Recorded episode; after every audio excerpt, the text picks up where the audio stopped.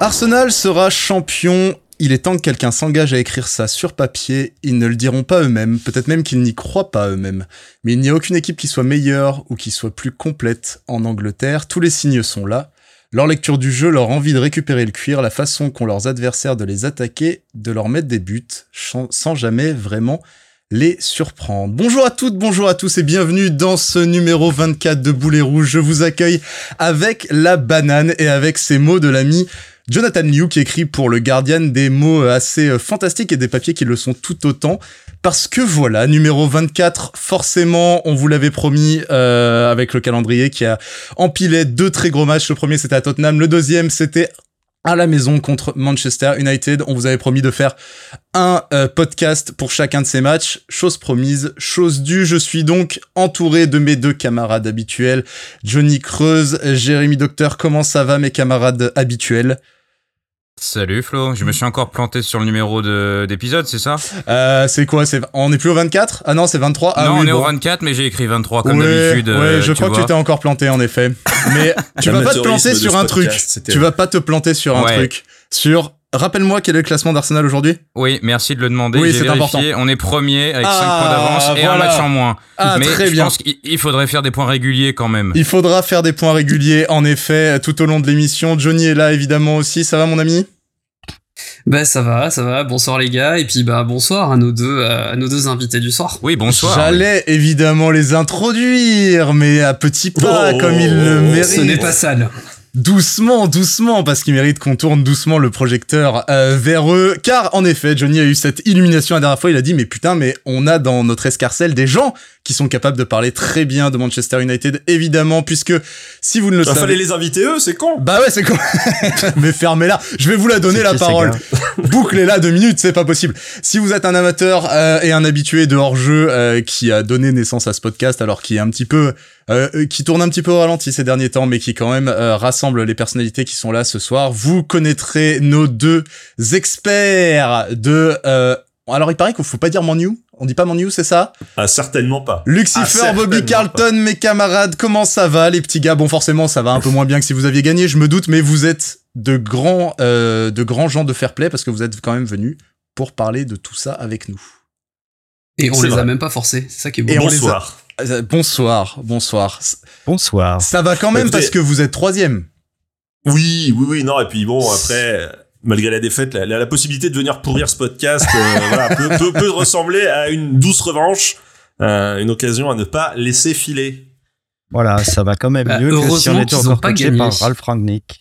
Oui, voilà, ça va. Ralph, Ralph Rangnick. C'est facile à dire. C'est pas Attends, double R. On l'appelle double R dans le. Dans le... Ralph Rangnick. C'est vrai que vous revenez de loin, vous aussi. Vous revenez de loin.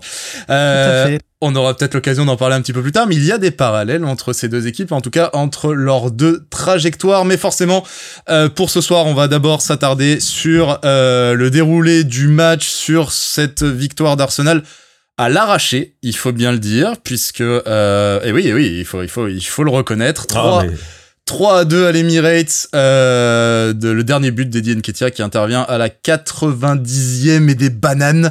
Euh, après dans le Fergie Time donc. Dans le Fer, dans le Fergie Time devant Alex Ferguson. Allez, c'est bon, je m'en vais. Allez, si c'est pour entendre un truc pareil là, de l'appropriation culturelle, euh, c'est bon quoi, ça va, ça. ça. va. Putain, tu sais que ça fait longtemps que j'avais pas entendu. Je vis à Lyon, hein, vous savez. ça fait très longtemps que j'avais pas entendu l'expression le, Fergie Time. Euh, mais oui, tout à fait, dans le Fergie Time. Après un match ma foi, euh, un beau match d'abord. Il faut déjà bien le dire. C'était un chouette match de football et euh, un match. bah voilà, tout simplement. Je vais commencer, euh, Pierre, Luc. Qu'est-ce que qu'est-ce que qu'est-ce que vous en avez retenu de ce match? Qu'est-ce que vous en avez pensé comme ça de but en blanc en quelques mots déjà? Vous de votre côté et puis de de l'opposition brillante que vous avez trouvé en face de vous. Euh, vas-y, bah, vas-y Ah oui, bah, c'est ça, quand je donne la parole à deux personnes en même temps, à chaque fois, ça fait la même chose. Moi, j'ai pris du plaisir à regarder ce match, effectivement. Euh, bon, jusqu'à la 90e et on va dire, mais euh, c'est vrai que c'était très bien. Euh, ça, ça, ça a plutôt bien marché, surtout en première mi-temps pour, euh, pour United. On a, on a fait à peu près jeu égal, je pense. Après, en deuxième mi-temps, on a vu que, que là, il y avait peut-être une baisse physique, un petit peu, quelque chose de, de difficile à suivre en tout cas, ou alors il y a eu peut-être de la, comment dire, de la, de la remise en place tactique de la part d'Arteta et qui vous a permis de prendre le dessus. Bon, ça, je pense que vous l'analyserez mieux que nous parce que vous avez dû regarder le match trois fois de suite, euh, les 15, euh, les 15, 15 fois les, les résumés, etc. Quand t'as perdu, tu as moins envie de faire ça. Bien sûr. Euh, par contre, ouais, ouais, enfin, c'est, ça illustrait bien votre saison, c'est-à-dire que même avec de l'opposition en face, euh, même avec du talent en face, vous arrivez à produire du jeu, vous arrivez à montrer de très belles choses. Et puis euh, bah, côté United, euh, moi j'étais content du match qu'on a fait quand même. Mmh. je pense que vous pouvez, ouais. Parce que euh, parce que vu vu votre pédigré cette saison, je pense qu'on vous a donné du fil à retordre et ça il n'y a pas beaucoup d'équipes qui ont pu le faire vraiment dans ces proportions là à mon avis cette saison. Clem, même son cloche chez toi? Euh, oui, oui, oui, c'est bah c'est un, un, étrange mélange de satisfaction et de déception. C'est-à-dire que en soi, euh, je m'attendais à ça. Je, je, j'abordais le match de manière un peu euh, un peu pessimiste parce que ben parce qu'il manquait euh, notre notre pierre angulaire mmh. Casemiro, et ça change énormément de choses dans le jeu d'United et je pense que ça s'est vu ça s'est vu sur ce match-là. donc du coup j'étais j'étais vraiment pas serein. Donc assez satisfait dans l'ensemble du jeu parce qu'il y a eu de la résistance, parce que euh, même si le match fin démarre euh, avec Arsenal qui est euh, complètement déchaîné et tout et qui, qui nous accule, enfin l'équipe tient bien.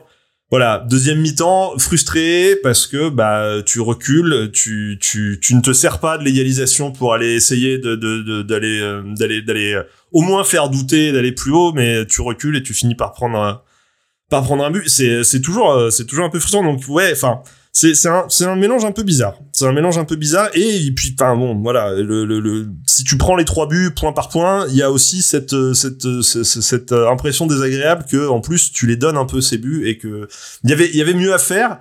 Et en même temps, euh, Arsenal mérite sa victoire euh, là-dessus. Euh, enfin voilà, c'est une équipe qui est parfaitement rodée et qui est, qui est bien en avance sur ouais. sur nous, même si par rapport à ce qu'on produit depuis produisait au début de la saison, enfin voilà, c'est c'est déjà Enfin, moi, je, me reprends là en, depuis quelques semaines. Euh, je, je, prends du plaisir à regarder des matchs de foot ah United et ça ah fait tellement longtemps que c'était pas arrivé de voir euh, de voir des mecs qui courent et qui ont qui ont un peu euh, qui ont un peu d'envie et tout et qui se qui se battent, sauf Anthony Martial. Mais euh, mais mais non non c'est enfin c'est c'est c'était euh... mais c'était un beau match de foot voilà et, beaucoup de gens soulignaient que ça rappelait les, les, les joutes du début du 21e siècle et il y avait un peu de ça quoi. Il y avait un, il y avait enfin vraiment deux équipes qui se qui se qui se rendaient coup pour coup et euh, et c'était c'était vraiment plaisant quoi voilà. Donc euh, euh déçu mais mais mais ça aurait pu être pire quoi. peut-être on, on, on parle d'Arteta en 2020 là ou de Manchester? Ah non, mais on y viendra à ça. Mais les parallèles sont, sont très très nombreux. Euh, ça c'est ça c'est certain. Euh, je voulais juste remettre un petit peu de contexte avant ça parce que j'ai oublié avant de vous donner la parole. C'était important de souligner que euh, United n'a pas n'avait pas perdu jusque là. En 2023 non. 3 oui, c'est sûr. vous aviez perdu avant. Oui, ah bah, bah, oui, cette. Bah, on, oui, oui. Bah, on a croisé City, donc comme d'habitude, oui, oui, d'accord, City, parce que ça, c'est Mais... la, la, la, valise annuelle. Euh, même si on les bat euh, une semaine avant, euh, ce qui était déjà complètement inespéré, c'est qu'on tape mm. City à la maison malgré euh, attendez merci de Stéphane Guy. Il paraîtrait qu'il y ait euh, un hors-jeu sur le premier but de Manchester mais enfin bon euh, une sacrée histoire. On l'emmerde. Mais non non oui euh, non non mais ça faisait un petit moment qu'on n'avait pas perdu oui oui il y avait j'avais regardé les on était, on était sur une belle série. Alors je sais plus combien de matchs sans défaite mais je crois qu'il y en avait un paquet. j'ai dû regarder les chiffres un peu en mais oui, oui non c'était c'était un, un, un, très long un très long run avec il n'y a pas eu d'obscure défaite genre Brentford 4-0 en début de saison ou je confonds les années. tout début de saison. Ça c'est tout début de saison les deux premiers matchs en fait on a un début de saison catastrophique. On a un début de saison catastrophique. On perd contre Brighton, on perd contre Brentford c'est l'enfer sur terre. D'ailleurs, les, les, gens pensent que après la branlée contre Brentford, Casemiro va faire marche arrière parce qu'il va pas vouloir venir dans une équipe de peintres comme ça. Sauf que apparemment, les petites histoires qui est sortie cette semaine, c'est qu'il a envoyé euh, après avoir après avoir vu le match de Brentford, il leur a envoyé un message à son agent en disant euh, non non mais dis-leur que je dis-leur je veux venir quand même, je peux je peux je peux réparer tout ça. I, will fix it. le mec euh, incroyable. Bah, en plus il peut. Et il tient, il tient plutôt parole en plus depuis. Oui, ça marche plutôt bien avec lui. Ça, mais, mais bon, du coup, même sans lui, face au leader, au final, t'es pas si ridicule que ça. Donc, enfin, ça veut dire que cette équipe va quand même mieux. Et c'est ce sur quoi j'allais aller justement. Donc, au-delà de, de, de, ce assez peu de défaites, c'était surtout Manchester, la seule équipe à avoir fait tomber Arsenal cette saison. c'était en septembre, en octobre dernier, je crois. Et dans un match que Arsenal avait globalement dominé d'un point de vue territorial, d'un point de vue euh, euh, possession, d'un point de vue même de, du nombre d'occasions, etc., mais qui s'était fait vraiment prendre euh, à un plan tactique assez assez bien ficelé qui consistait vraiment à, nous péter en contre hein, on va le dire hein, disons bah, de toute façon c'était c'était un moment où on pouvait pas proposer mieux en termes de voilà, foot, on pouvait pas essayer de, de proposer l'opposition donc c'était Laissez-les venir et puis sur un malentendu, on, on, va très vite et on marque. Et c'est ce qui bah, voilà, le plan, euh, voilà, c'est pas le plus glorieux pour les les les, ah non, mais... les, les, les, puristes ou je ne sais quoi. Sache que non, dans... mais il y a, y a, plein de gens, il y a plein de gens qui vont reprocher ça en disant ah oui, mais bon, ça joue pas au foot. Bah ouais, mais bon, il y a un moment. Euh, Sache que sur le ce podcast, c'est bien aussi quoi. Sur ce podcast, Luc, il n'y a pas de mérite dans le football et euh, toutes les tactiques se respectent. On sauf est que bien d'accord. Chacun a son style.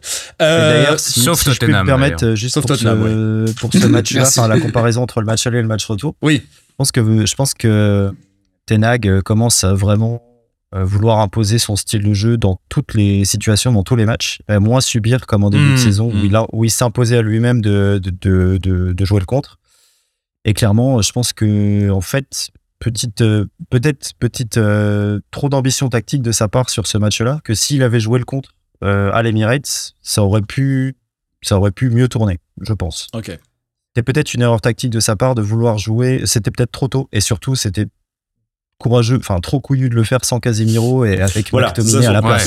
Puisque globalement, on a joué sans milieu de terrain tout le match, quoi. Ça a été, euh, j'allais le dire, pour, quelque chose de bon. On va sur les ailes, ils vont vite. Les mecs vont vite sur les ailes, donc euh, partez sur les ailes dès que possible, et puis on voit après. Mais euh, le milieu de terrain, tu vois bien que, ben, pour le coup, là, là où vous, vous avez un milieu de terrain qui cette année est absolument flamboyant. Là, nous, euh, dès qu'il n'y a pas Casemiro pour un peu gérer tout ça, Sortir, euh, les sorties de balles, c'était compliqué à la fin, quoi. On a ouais. McTominay, donc euh, bon bah voilà. Ah, il fait la jaquette de PVS, écoute. Pour parce que pour, pour faire, va très vite dans le football. Pour faire un petit peu les compos et l'état des lieux, côté Arsenal, c'était l'équipe type, donc j'ai pas besoin de vous la répéter puisque vous la voyez quasiment chaque semaine. Il y avait pas de Jesus, mais Nketiah à la place, et honnêtement, ça commence à devenir méch... ça commence à être méchamment l'équipe type, même avec Nketiah de toute façon. Et de l'autre côté, il manquait donc Casemiro au milieu qui était, qui était, donc c'était un 4-2-3-1 avec McTominay et euh, Eriksen, c'est ça, je ne me trompe pas. Ce qui était en, effet peut-être un petit peu porte de salut, donc ni Fred ni Casemiro. Euh, En défense centrale, c'était Varane euh, et euh, le petit Lisandro euh, Martinez. Lisandro Martinez. Voilà. Lisandro le Wan Bissaka d'un côté, Luke Shaw qui paraît-il est redevenu un joueur de foot, vous nous en parlerez de l'autre, et un trident offensif constitué de Rashford, de Bruno Fernandez, ferme ta gueule Bruno Fernandez, et à droite l'autre dribbleur fou là, Anthony. Et alors, Anthony. et foot. Et en pointe, et en, pointe, un mec dont vous, dont vous, me parlerez parce que je sais absolument pas ce qu'il fout là et je ne savais pas ce qu'il foutait là. Vraiment, je me suis dit putain c'est cool, on dirait comme dans FIFA quand tu fais ta carrière et que tu te lances, tu fais mmh. ton joueur et tu te mets à Manchester United, t'as 65, tu joues en pointe, c'est génial. Mmh. Euh. Mais il y a un peu, il y a un peu cette sensation, il y a un peu cette sensation. C'est-à-dire que j'ai un peu passé le match à me dire tiens qu'est-ce qu'il fout là, McTominay Ah non c'est ah putain c'est Weghorst, ah d'accord. C'est-à-dire qu'il y a cette désagréable sensation que les deux tu peux les intervertir sur le terrain, ça changera pas grand chose quoi. C'est. Euh, Alors est-ce que est-ce que Vegorst euh, fait des tacles un petit peu euh, comment dire hors des limites du code pénal peut-être? Non, bah alors bon ça il, maîtrise peut-être pas encore assez. je sais pas, mais oui. Messieurs, côté côté Arsenal, qu'est-ce que vous en avez pensé de ce match, Jérém? Je t'ai pas beaucoup entendu jusque là. Euh, pareil euh, comme euh, comme nos camarades de euh, Manchester. Oui, oui, j'écoute bah. religieusement les arguments des perdants, c'est enrichissant. Commence pas. Non, comment il faut qu'on il faut qu'on arrive à rester courtois jusqu'au bout. Non, mais faites-vous plaisir. Déjà l'intro était lourde déjà, tu vois pour eux. Donc ouais. tu vois, ça reste des amis. En vrai, c'était pas Tottenham en face, ça change. C'était ça, c'est vrai. C'était bien. Il y avait une belle opposition. Ouais, c'était préparé pour jouer au foot. Non, mais c'était préparé, c'était préparé tactiquement. Non, tu sens, ouais, tu sens que c'est pensé en face. Euh, moi, ce que j'ai beaucoup aimé, c'est que Arsenal rarement a été mené cette saison, surtout contre les gros. Hmm.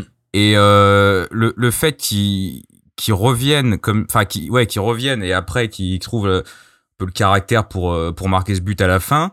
Euh, ça, j'ai beaucoup aimé de pas de pas lâcher le match. Euh, alors, j'ai entendu que les deux buts étaient un petit peu offerts. Moi, je suis pas trop d'accord là-dessus. Euh, je trouve que les deux buts de Manchester sont pour le coup sur des erreurs d'Arsenal parce que le premier c'est Partey qui qui rate sa passe et Saka avant qui se foire un peu et le deuxième c'est Ramsdale et peut-être un peu Tomiyasu qui qui se gêne. Je trouve qu'Arsenal a dû davantage créer ses buts et vraiment plus travailler pour les mettre. Alors après, oui, il y a des erreurs individuelles. Chaud, je sais pas ce qu'il fait. Euh, avec Eriksen, ça recule, ça recule. Après, t'as toujours des choses à revoir. Pour moi, Arsenal, ses buts sont plus créés que ceux de Manchester. Mais globalement, c'était un bon match. Euh, Arsenal mené arrive à réagir, à égaliser, à en remettre un, à pas craquer complètement quand Manchester égalise quoi 6-7 minutes derrière. Hmm. Et continue en franchement les 20 25 dernières minutes c'était des vagues des vagues des vagues mm. successives de d'attaque d'attaque et le fait de réussir à mettre ce but à la fin euh, c'est vraiment on n'a pas on marque pas souvent en fin de match comme ça euh, pour gagner on peut marquer parce qu'on mène déjà 3 ou 4-0 et tu mets un pion et voilà c'est tranquille mais là le fait de gagner contre Manchester à domicile sur ce dernier euh, match d'un d'une série de, de rencontres on annonçait ça va être l'enfer euh, non, c'est quasi parfait le mois, le mois de janvier là. Et ce match, une conclusion parfaite, ouais. Un truc à ajouter, euh, Johnny? Ben, alors, je suis, je suis désolé par avance pour la comparaison, mais ce match m'a beaucoup fait penser à celui contre Liverpool, avec un scénario hmm. assez proche, c'est-à-dire une, course poursuite, on prend deux, on prend deux buts en compte. Je ris parce que ça donne ça me fait penser à Liverpool. Ah non, justement, c'est pas Tottenham, ça va. Ouais, ouais, ouais, mais bon. Non, non, quand même, on vous respecte. on vous hein, respecte. Oh. mais euh, ouais, parce que du coup, avec un scénario comme ça, en fait, euh, où euh, ce match, il y a un an, on l'aurait très probablement perdu. Peut-être même genre par deux buts d'écart. Et euh, finalement, t'as l'impression qu'il y a quand même un, un, truc en plus cette année. Euh, au-delà du, au-delà de la supériorité technique du milieu de terrain, t'as vraiment l'impression que l'équipe ne baisse jamais les bras et que bah même si la situation elle peut elle peut partir en sucette à tout moment hein, si Ramsey sort pas un gros arrêt devant Rashford c'est c'est plutôt les, les, camarades qui seraient en train de nous chambrer là tout de suite. Ouais, mais on les aurait pas invités. Mais voilà. Ouais, c'est ça. on aurait, on aurait annulé. Non, mais chez nous. Bah, on serait pas venu, on vous aurait, on vous aurait complètement laissé en vue. On aurait fait, non, mais attendez, on va pas aller parler. oh, oh, oh. Alors, la, semaine dernière, il y avait eu un match de demi-temps. Euh, pour le coup, on avait, vraiment, euh, euh, été beaucoup trop vite pour Tottenham en première, et puis on avait géré l'avance en deuxième. Là, ça euh, un match en demi-temps aussi, en deux périodes, mais un peu différent. La première, moi, je l'ai trouvé, on, est tous d'accord à peu près là-dessus, bien plus équilibré, et j'ai trouvé dès les premières minutes qu'on était gêné sur le premier quart d'heure, les premières 20 minutes, on était beaucoup plus gêné qu'on ne l'avait été face à d'autres équipes. Euh, tu disais. Tu veux dire que quand un coach prépare son affaire, euh, on est un peu plus embêté. Tu disais Pierre tout à l'heure euh, que que vous aviez peut-être trop joué, etc. Mais mine de rien, d'avoir monté ce bloc très très haut à la relance, d'avoir tout de suite le deuxième rideau qui arrivait quand on avait le mérite de passer le premier, ça ça a fait bégayer pas mal de monde, notamment Partey qui fait une première mi-temps limite limite et qui d'ailleurs se fait punir sur le sur le premier but. C'était un truc qui vous semblait trop osé de votre côté euh, de, de, de, jouer si haut? Vous avez eu même des phases où vous avez concrètement, euh, vous aviez vos centraux dans notre moitié, etc. C'était un truc qui est, qui est pas arrivé souvent cette saison? Bah, Ce qu'il faut voir, c'est que bon, les, les, les, principes de, de Tenag, ils sont, ils sont là, ils sont vraiment en train de s'installer, euh, je trouve, Quels sont-ils sur ces dernières semaines. Il, veut, jouer la possession, hein, Tenag. Hein. Il veut la jouer même, même à l'extérieur, même chez des gros et tout. Euh, il n'a pas encore l'équipe pour le faire euh, aussi bien que vous, aussi bien qu'un City. Mais, euh, mais c'est pas, c'est pas une. Il veut pas faire une équipe qui va contre-presser euh, très très haut comme Liverpool ou City il y a quelques il y a quelques années encore. voilà, mais lui il veut le ballon. quitte à laisser venir et puis ressortir proprement avec des, des joueurs bah, techniques au milieu, des Eriksen, des Casemiro, etc. Après, euh, comme disait euh, comme disait Luc euh, tout à l'heure, les, les, trois premières minutes, on a quand même pris deux grosses occasions de votre part. Hmm. on a eu très très peur. Et puis après, ça s'est un peu équilibré, ouais. parce que on avait, on a réussi à mettre le pied sur le ballon, à se créer des occasions, etc. Bon, le but de Rashford, ça, ça a dû aussi un peu donner une motivation supplémentaire et tout. donc, donc voilà. Après, euh, après, deux de vos buts, moi je crois, ils viennent de, ils viennent de situations où on est désorganisé tactiquement. Par exemple, typiquement, votre égalisation, c'est Wan Bissaka qui est au, qui est au marquage de, euh, de Nketia, alors qu'il n'est pas là normalement. En fait, c'est après un, un corner, je Mhm, crois. Tout à fait, ouais. Et du coup, euh, du coup Van, Bissaka pardon, n'est pas dans sa zone du tout.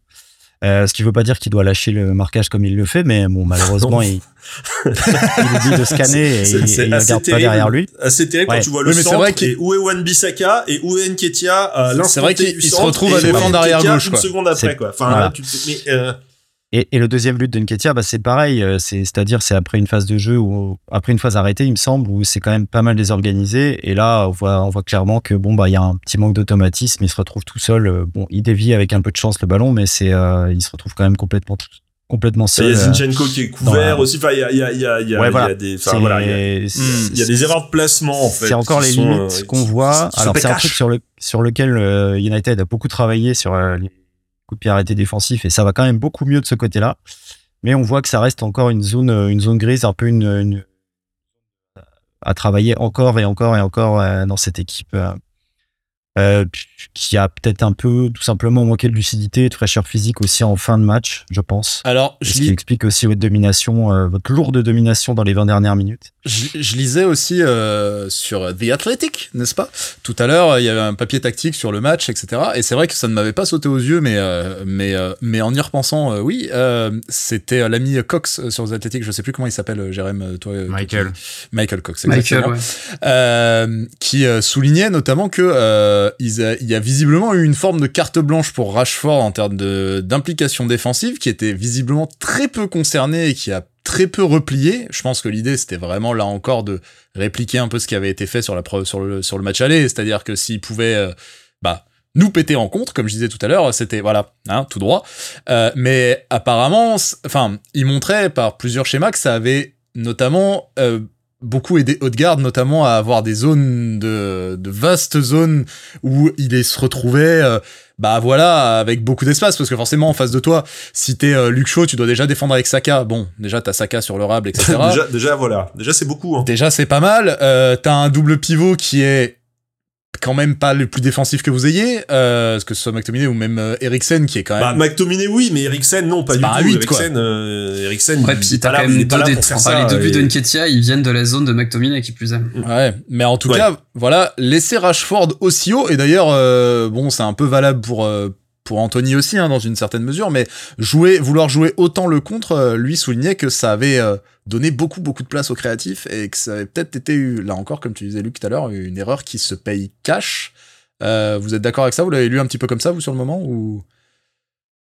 Ouais, alors j'ai pas j'ai pas forcément percuté sur le manque d'implication de défense de Rashford tout, mais mais mais mais sans, sans doute que sans, sans doute que c'est euh, sans doute que c'est le cas, mais de toute façon, enfin voilà, moi, enfin j'étais j'étais ce que je disais, j'étais de toute façon inquiet parce qu'il y avait cet écart au milieu de terrain. Enfin moi j'étais Mm. vraiment très surpris que Fred ne démarre pas le match. euh, moi aussi. Ouais, ouais. je, Mm, moi aussi, euh, ouais. je me suis dit putain. euh, Enfin, c'est-à-dire qu'en fait, avec en, en mettant Eriksen et McTominay, t'essaies de créer un, un, un- deux joueurs qui, qui qui essaieraient de faire à peu près ce que peut faire Casemiro tout seul. Donc, t'essayes de créer un truc comme ça, euh, un mec qui a du ballon et un mec qui arrive à le récupérer. Bon, le problème, c'est que le mec qui essaie de le récupérer, il est pas aussi costaud que ça. Et puis, bah, le mec qui relance, bah, euh, s'il est pas non plus là pour récupérer, enfin, tu, tu crées de toute façon forcément des grosses lacunes dans ton milieu de terrain. Mm. Et du coup, enfin, voilà. Et puis, ça se traduisait par, bah, voilà, c'est, bah, euh, sur les relances, on passait très peu par eux, quoi, parce que bah Eriksen, il a un peu traversé le match en fantôme aussi, malheureusement. Euh, Ouais. Mais Ouais. Bruno Fernandez aussi, hein, euh, un cran au-dessus. Enfin, on l'a pas vu du match, sauf quand il est allé se jeter sur euh, sur Ramsdale pour pour demander un penalty. mais euh, mais bon, ça c'est la classique. hein. Faut- on- j'imagine que on, vous êtes le connaît, on, Vous le connaît. habitué, le- j'imagine. le- Et, et on, on l'aime pour ses défauts et ses qualités, mais bon, il y a des moments où il, il fout un peu la honte parce que là, tu te dis, non, mais arrête de réclamer un penalty là-dessus, s'il te plaît, putain. Replace-toi, en fait. Enfin, Shameless. sur je me Fred, rappelle un mec euh, au five qui s'est pas replacé sur un corner, on perdu, on perdu. Enfin bref, mais euh, je ne donnerai pas de nom. Mais Enfin, qui, était, qui était en euh, débat avec les organisateurs, si je me souviens bien. Il y avait corner. Oui, Euh... il y avait corner. ouais, Jé- ouais, ouais, Jé- ouais. Jérém, tu voulais dire Ouais, sur, sur Fred, euh, moi par rapport à, à, Sa- à Fred, j'ai été surpris qu'il joue pas, mais aussi par rapport à Saka, enfin, euh, ce Ouais. qui met à chaud tout le match et Eriksen, enfin, Eriksen, il sert à rien, quoi. Moi, j'ai été surpris et je pense que Fred rentre aussi pour ça, pour arrêter le massacre et aider un peu chaud euh, face à Saka. Euh, Newcastle avait bien réussi à gérer euh, les deux ailiers. D'ailleurs, ils étaient souvent pris à deux très rapidement.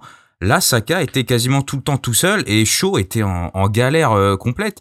Et Fred, enfin, je sais pas d'habitude comment ça se passe? Est-ce que est-ce qu'on densifie un peu pour que le, milieu vienne aider le latéral? Comment ça marche chez vous? C'est en construction peut-être. C'est peut-être encore en cours de définition ces mécanismes-là. Oui, de toute façon déjà en plus, il y a il y a il y a il y a il y a beaucoup de problèmes de continuité aussi entre les, les eh blessés, les machins. On a fait des matchs avec des défenses à 3 aussi pour essayer, pour voir ce qui fonctionne pas mal d'ailleurs. Mais là, effectivement, je pense que contre Arsenal, c'était absolument pas une, une, une, option euh, une option viable aussi. Bon, après euh, il y a le problème de Saka qui est aussi beaucoup trop fort en fait. À un moment, on voilà. peut pas y faire grand chose. Enfin, à l'aller, euh, Malasia qui sortait de deux bons matchs, on se disait ah il est bien le petit néerlandais là, c'est une bonne trouvaille. Bon bah il s'est fait piétiner tout le match, ça avait été horrible, ça avait été un bain de sang tellement Saka s'était amusé avec lui. Là, peut-être ah, qu'il s'est dit bon bah chaud, euh, il, va mieux gérer le truc. Bon bah euh, Théo Hernandez, je pense euh, lancer une cagnotte de solidarité sûrement. Ouais, non, mais voilà, enfin, c'est ça, il y a un moment, tu te dis, bon, bah, il est juste très très fort, et il y a un moment, t'as beau faire ce que tu veux faire. Non, mais je, je pense que, enfin, je, je, je, pense que là-dessus, Tenag espérait que ça se passe mieux et qu'on puisse mieux se servir d'Eriksen bien placé bas pour justement arriver à relancer propre.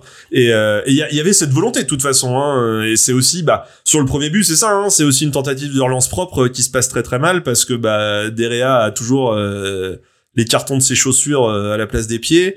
Et enfin, il y a, plein de trucs comme ça qui sont sont très complets, enfin, qui sont qui, sont pas encore au point. Donc, donc bah, malheureusement, bah, il y a un moment, ça se voit aussi quoi contre contre les grosses grosses équipes, c'est compliqué quoi. Pierre, tu voulais ajouter?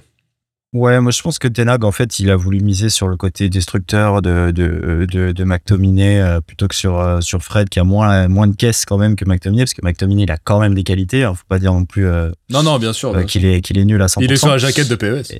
Et, ouais, par exemple, voilà, voilà au moins une qualité qu'on peut lui reconnaître. non, je pense qu'il comptait sur ce côté un peu destructeur pour, pour justement couper un peu les lignes d'alimentation vers vos ailiers, comme il l'avait fait contre City.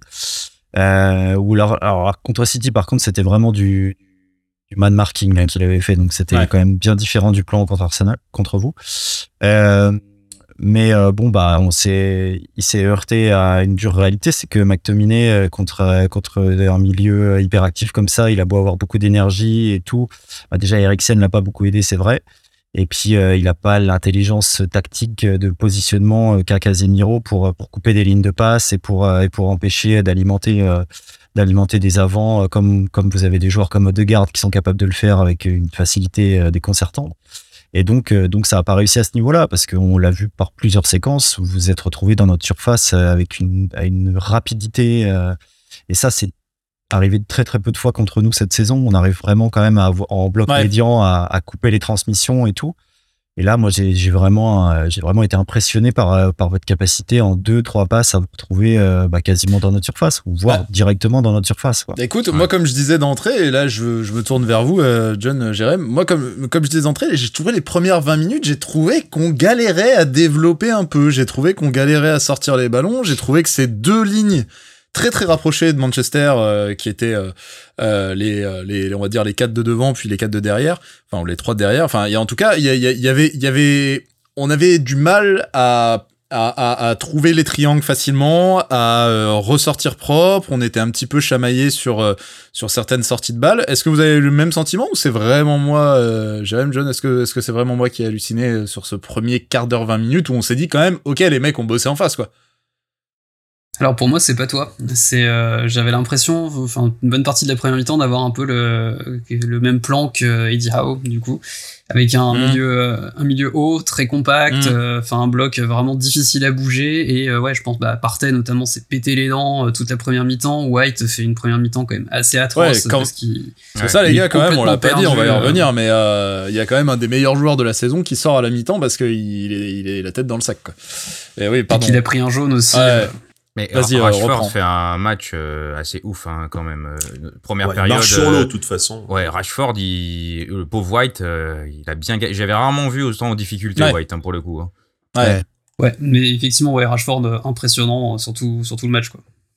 Ouais, du coup. Oui, non, mais bah, de toute façon, c'est c'est le. Mais je pense que c'est aussi pour ça que on lui donne un peu carte blanche. euh, Enfin, ce que soulignait euh, soulignait Cox. Enfin, c'est si on lui laisse carte blanche, c'est parce que bah il est capable justement en ce moment de faire la différence, d'aller s'arracher au milieu de trois joueurs pour pour pour mettre une chiche à 20 mètres et euh, et, et ça passe ça, quoi. ouais. Donc bon. Voilà, tu, tu fais aussi avec tes joueurs en confiance parce que de toute façon, c'est un peu le seul qui est capable de marquer dans cette équipe en ce moment. Euh, Martial ne marque pas malgré les multiples possibilités qu'il a eu euh, d'être placé en œuvre. Alors, je le vannais un petit peu tout à l'heure sur euh, sur la réussite, sur l'implication et tout. Il apporte d'autres choses dans le jeu. Hein. Il est il est pas il est, il est pas euh, il est pas aussi nul que ça. Et euh, en fait, il apporte de la fluidité parce qu'il a un, un toucher de balle qui est génial, Martial. Mais effectivement, au niveau efficacité, c'est une catastrophe. Là, sur ce match-là, il est même pas là pour ça. Et du coup, on a euh, une espèce de grande gigue de 2 mètres devant, euh, bon, qui effectivement, je pense, à part pour détourner un ballon de l'épaule dans la surface, ne va pas amener beaucoup. Mais je pense que c'est, enfin, Tenac voulait un 9-9, euh, bah il a un 9-9, voilà. Alors un ancien modèle, hein, un truc d'occasion, mais. Alors d'où nous euh, vient-il, vu qu'on est dessus? Vas-y, un peu, parle-moi un peu lui, de, il- de ce il garçon était, qui... euh, il était actuellement. euh, Alors, comment il s'appelle-t-il déjà? Comment Il est s'appelle-t-il prêté déjà? par Wood Weghorst. Venkhorst? Venkhorst, voilà, exactement. Venkhorst, voilà, il, il était prêté à Weghorst, oui Weghorst.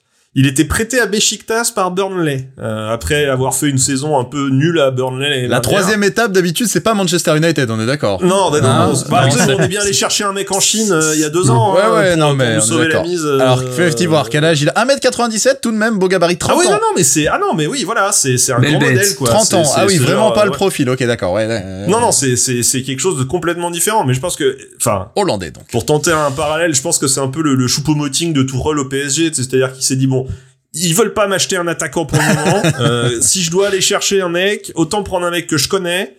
Euh, qui sera néerlandais en plus du coup donc ça va bien se passer. Euh, dans le vestiaire il va s'intégrer parce que de toute façon la moitié du vestiaire est néerlandais maintenant. Euh, et voilà. Et, puis ben euh, sur un centre sur un truc sur un débordement Il y aura peut éventuellement être là. Bon sur ce match-là, euh, voilà. Alors j'ai pas vu son premier match contre Charlton. C'était contre Charlton son premier match euh, avec nous en, en coupe, non? Euh... Alors, si t'attends une réponse de notre part, tu l'auras pas. Non, non, je, je crois Ouais, je- je- crois. J'espérais Pierre. il euh, espère Pierre, mais je crois que les matchs de coupe, J'ai Pierre, pas, vu- se j'ai fait- pas vu ce.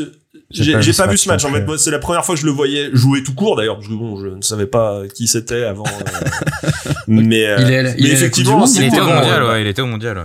Ouais, Ah, bah, c'est lui qui, bah, ouais, il marque qui marque la l'Argentine, dernière il me semble. l'Argentine.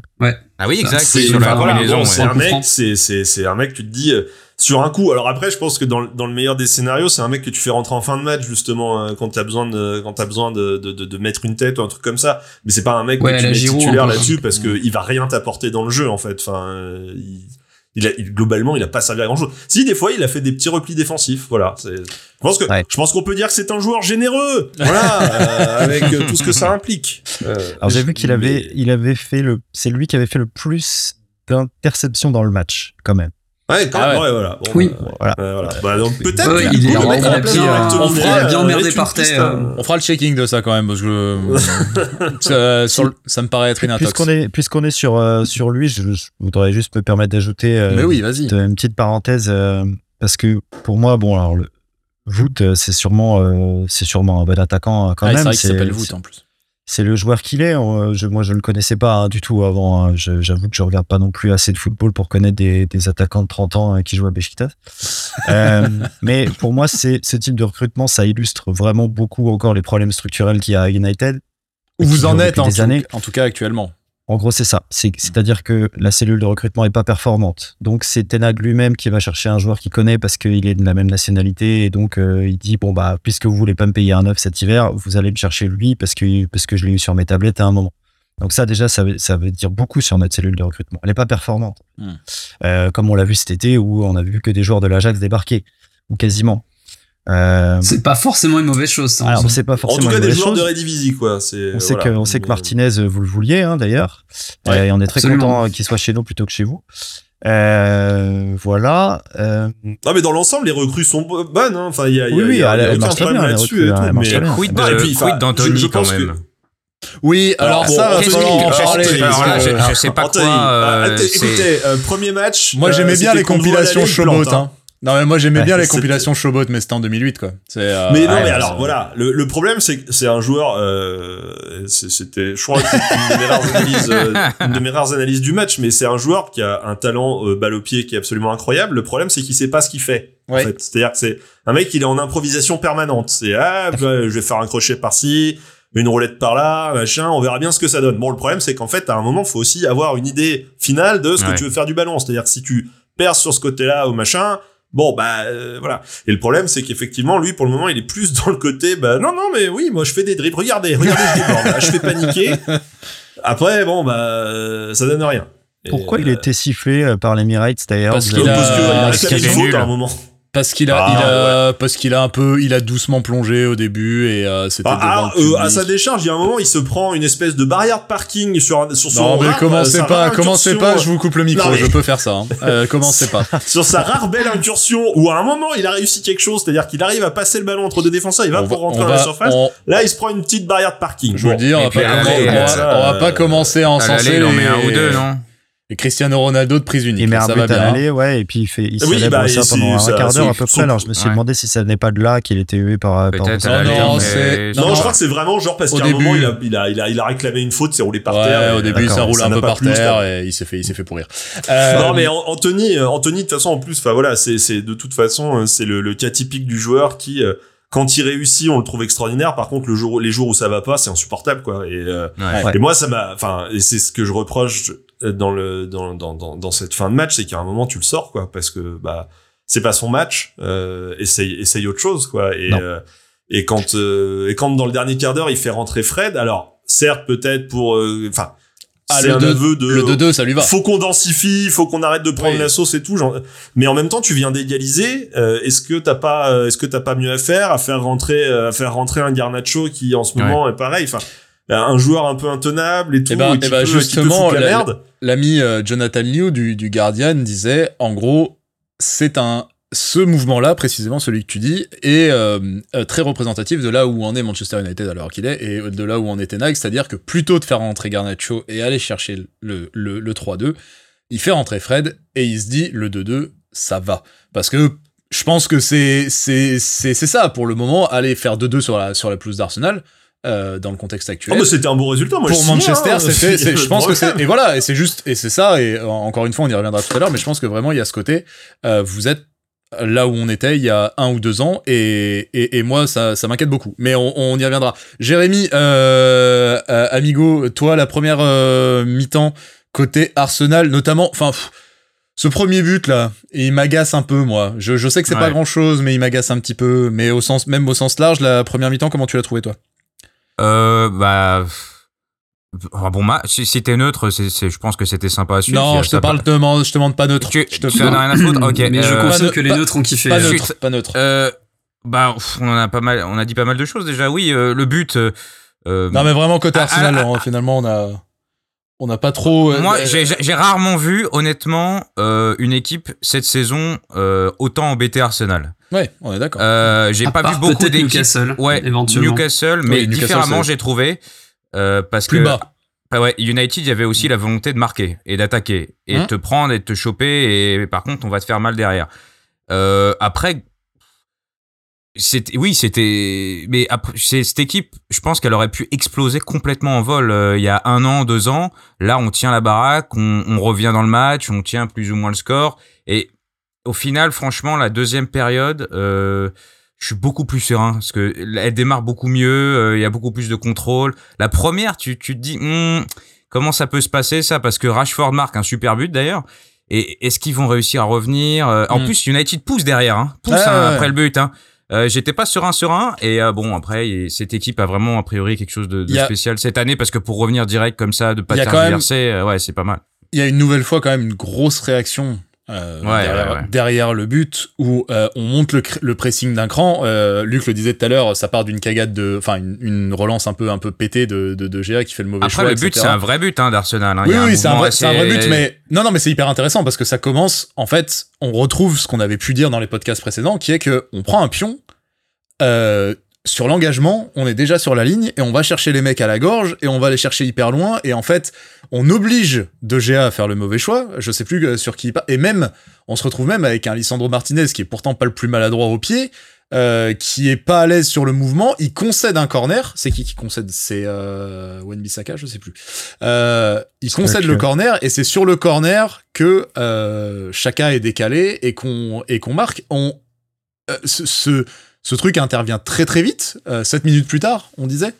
Euh, Ça, c'est un truc qu'on a vu vraiment très souvent cette saison. Il n'y a pas d'abattement, quoi. Il n'y a pas d'abattement, il n'y a pas de... Et, et, et là encore, euh, le, je vais reprendre le, ce, le papier du Guardian parce qu'il est vraiment très lucide et vraiment, et, et vraiment excellent. Il, il, dit à un moment, il dit en fait, euh, c'est ces mecs qui sont là qui disent, en fait, on sait qu'on va gagner. C'est juste quand. Quand est-ce qu'on va gagner? Et, et juste, ils, ils, ils ont ce truc, ce cap ça, tu sens même dans le stade, t'as un mouvement, t'as pas ce flottement qu'on pouvait avoir il y a quelques années. Un, on prend un pion comme ça. Bah déjà United. maintenant il y a du bruit dans le stade. Mais voilà, on prend un pion comme ça contre United. Euh, pas contre le cours du jeu, mais en essayant de jouer et tout, il nous, il nous emmerde un petit peu et tout. Il y a cette frappe euh, euh, de Rashford et tout. Je peux te dire que là, normalement, c'est silence de cathédrale et, euh, ouais. et, et, et, théoriquement, on prend le deuxième avant la fin, avant la mi-temps, tu vois. Et tu peux te dire, pardon, tu peux te dire, euh, ils vont paniquer et, mmh. et ils vont changer, ils vont changer un peu leur, leur façon de jouer. Mais en fait, non c'est assez serein, c'est tu gardes la même ligne, tu, tu vas continuer ce que tu fais, c'est-à-dire que tu vas jouer euh, très rapidement, tu vas essayer de jouer avec le moins de touches de balle possible, tu te projettes vite vers l'avant. Ça, voilà, c'était nécessaire faut, quand même. Pour relancer, oui. Je pense on que dit ça ensemble. Aurait, ça aurait été dangereux de, de, je sais pas, d'essayer de tenter autre chose, de, peut-être de balancer un peu plus. Là, c'était vraiment continuer avec le jeu court, mais à la fois direct. Et euh, voilà, on va on va revenir vite ça la sérénité et ça c'est vraiment le taf d'Arteta parce que ça c'est ces derniers mois, il y a eu le match contre West Ham où West Ham marque complètement contre le cours du jeu là. Ah, lui, eux pour le coup. Oui. Ouais. Et, euh, et pareil, ils arrivent à revenir direct parce qu'ils continuent à jouer de la même façon, ils ils renient pas leur style et euh, non, je pense que ça c'est le plus important pour le coup. Ouais, ouais c'est c'est vrai qu'on a complètement euh, continuer à, à, jouer notre jeu. Il y a quand même eu des euh, des mis en difficulté sur cette alors sur cette première mi-temps. Euh, moi, je retiens, on a beaucoup parlé de Partey qui euh, moi est un peu à côté de ses pompes, euh, qui euh, qui loupe quelques passes. Alors il y a ce but et c'est peut-être ce qui fait aussi que les mecs savent que c'est récupérable parce qu'ils savent que c'est une connerie. J'allais dire individuelle, elle est partagée entre Saka et et Partey qui mettent trop de temps. C'est peut-être un écueil qu'on a vu sur cette première mi-temps. Il y avait trop de touches de balle il y avait trop de touches, c'était pas assez fluide, c'était pas assez rapide pour déstabiliser un bloc d'United qui était très bien organisé et très bien installé. Euh, il y avait quelques mauvais choix aussi, notamment euh, du côté de Martinelli. J'allais le pas, dire, ouais. Euh, ouais, ouais, ouais. Il manquait vraiment de fluidité dans tout ce qu'il faisait, qui, euh, je sais pas, il a, il a peut-être essayé de faire le, le, geste de trop, en fait, à chaque fois. Et qui manquait de spontanéité. Le côté sauveur un il, peu. Il y a un truc avec ça. Martinelli, et là, particulièrement, j'ai trouvé sur ce match, alors il fait pas non plus un match ignoble, mais c'est vraiment différent, vraiment, vraiment différent du côté droit où Saka a toujours quelqu'un qui va dédoubler et qui va lui proposer une solution. Eh oui. Là, avec, avec Chaka qui euh, eh oui. bah, déporte pas vraiment et Zinchenko qui se balade à peu près partout sauf euh, sur l'aile. Euh, il est, il est un. Il... Et encore, et encore, ouais. il peut être sur l'aile opposée ouais, éventuellement. Ça. Et, en fait, Martinelli, il a pas de solution. Euh, il a pas personne pour euh, pour un peu faire un appel, pour étirer un peu sur le côté. Il est, c'est un peu différent lui. Donc, il a tendance un peu ou sur ce match-là, j'ai trouvé il a vraiment trop touché la balle, trop euh, ouais. trop essayé de faire des choses compliquées. Euh, mais je pense que c'est aussi lié au. À... C'était plus poussé que d'habitude, j'ai trouvé Zinchenko et même Chaka, c'était vraiment à pas à l'excès parce que ça a marché, mais vous voyez ce que je veux dire. C'était vraiment mmh. plus que d'habitude. Zinchenko dans une liberté totale, Chaka plus haut, euh, voilà. Alors, juste... je sais pas si vous avez vu la hitmap de Zinchenko, mais euh, bah, on juste, est sur quelque chose euh, justement assez intéressant, quoi. Justement, vu qu'on y est, parce que je pense que c'est euh, un des un des points névralgiques de la rencontre et euh, la façon dont elle a basculé euh, vient de lui. Donc voilà, Zinchenko, ça fait plein de fois qu'on en parle dans le podcast sur à la fois son positionnement qui est très euh, qui est un peu qui est assez unique qui est on disait la semaine dernière pour vous dire messieurs on disait il y a un peu un côté lame dans le dans ce qu'il essaye de lui faire faire etc euh, complètement euh, là il signe probablement une de ses meilleures prestations sous sous notre maillot plus que jamais Zinchenko 30 millions d'euros c'est une erreur monumentale monumentale. Bah, merci, mer merci Pep. Hein. Écoute, euh, je vois pas trop ce qu'on peut dire de plus sur ce, Ouais. Sur ce point, je, je, je comprends pas, vraiment. C'est une meilleure recrue que, je... que, que, que, Jesus. Hein, ça peut euh, sûrement. Sûrement. Parce que, parce sur la première partie de saison, euh, il a pas, pas la première partie, les deux trois premiers mois, Zinchenko a pas mal de blessures. Donc Jesus et en plus il marquait à ce moment-là. Tu te dis euh, Jesus, voilà, c'est c'est génial. Mais là, Zinchenko, ce qu'il fait euh, depuis qu'il est revenu de blessure, c'est assez incroyable, ce gars. Les, les deux derniers matchs, il est dans une autre dimension en fait. Hein. C'est que déjà son poste, ce serait, euh, bah, en fait, c'est un peu compliqué. C'est presque un peu comme un basketteur qui a pas le même rôle en phase offensive ou défensive. Quoi. Mm. C'est que tu le verras jamais au même endroit du terrain selon euh, si Arsenal a le ballon ou pas. Il s'implique dans tous les circuits de construction. Il arrive à casser des lignes à tout moment. Enfin, je, je, comment dire, je ne, je ne comprends pas même exactement son jeu euh, tellement en Ouais. fait euh, c'est poussé dans, dans tout ce qu'il fait. Il- il- Mais par contre, euh, bah, on voit le résultat, quoi. C'est qu'il ouvre euh, des milieux de terrain en deux. Alors là, pour le coup, j'aurais bien aimé voir face à Casemiro, peut-être Ouais. que ça aurait pu donner. Mais on est bien content que la question ne se soit pas posée. Mais en tout cas, voilà, il Ça arrive dépend. vraiment à, Mais il a- il a- il en arrive plus, vraiment attends, à faire du, du sale. Il a pas joué à l'aller Casemiro en plus, je crois. Bah, il- Casemiro, il venait d'arriver. C'est ça, Il hein. était pas là depuis très Ah, très pas longtemps. C'était encore la période où il venait, euh, il rentrait, il rentrait en fin de match euh, par à coup. Ouais, Et euh, il était rentré. En vrai, il avait fait. Il avait joué un avait peu, très peu joué, mais il était rentré pour pour tenir le score et il l'avait bien fait par contre. Enfin, Ouais. il avait il avait il avait vraiment très très bien géré. Mais là là c'est vrai que enfin c'est toujours ce moment où dans ta tête tu refais le match en te disant putain mais s'il avait pas joué à Palace, pas pris son jaune, euh, qu'est-ce qui se serait passé? Bah voilà bah dans le couloir avant de rentrer, il aurait mis une petite tape derrière la tête d'Odegaard en disant dis donc euh, ça va? Euh, bon bah voilà et puis c'était terminé. euh, Ouais, mais bon, c'est des choses comme ça.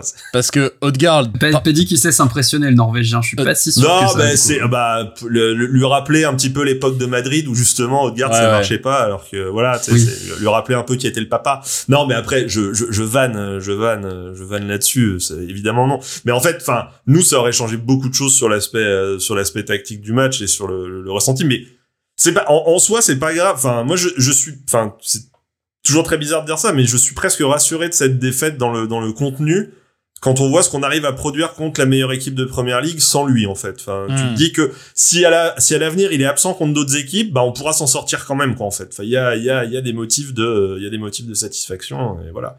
Mais ça On rappelle a- beaucoup euh, le Liverpool l'an dernier. bah, ou City, ou City, City le jour de l'an Ouais, euh, où Arsenal fait un, un match euh, plutôt génial et, euh, et perd 2-1 à la fin. Mais euh, je pense que c'est un peu le match déclic, le match. L'année dernière, tu voulais dire. il y a un- ouais, Ouais. oui, ouais. Et, et tu te dis, c'est, il y a un truc dans cette équipe.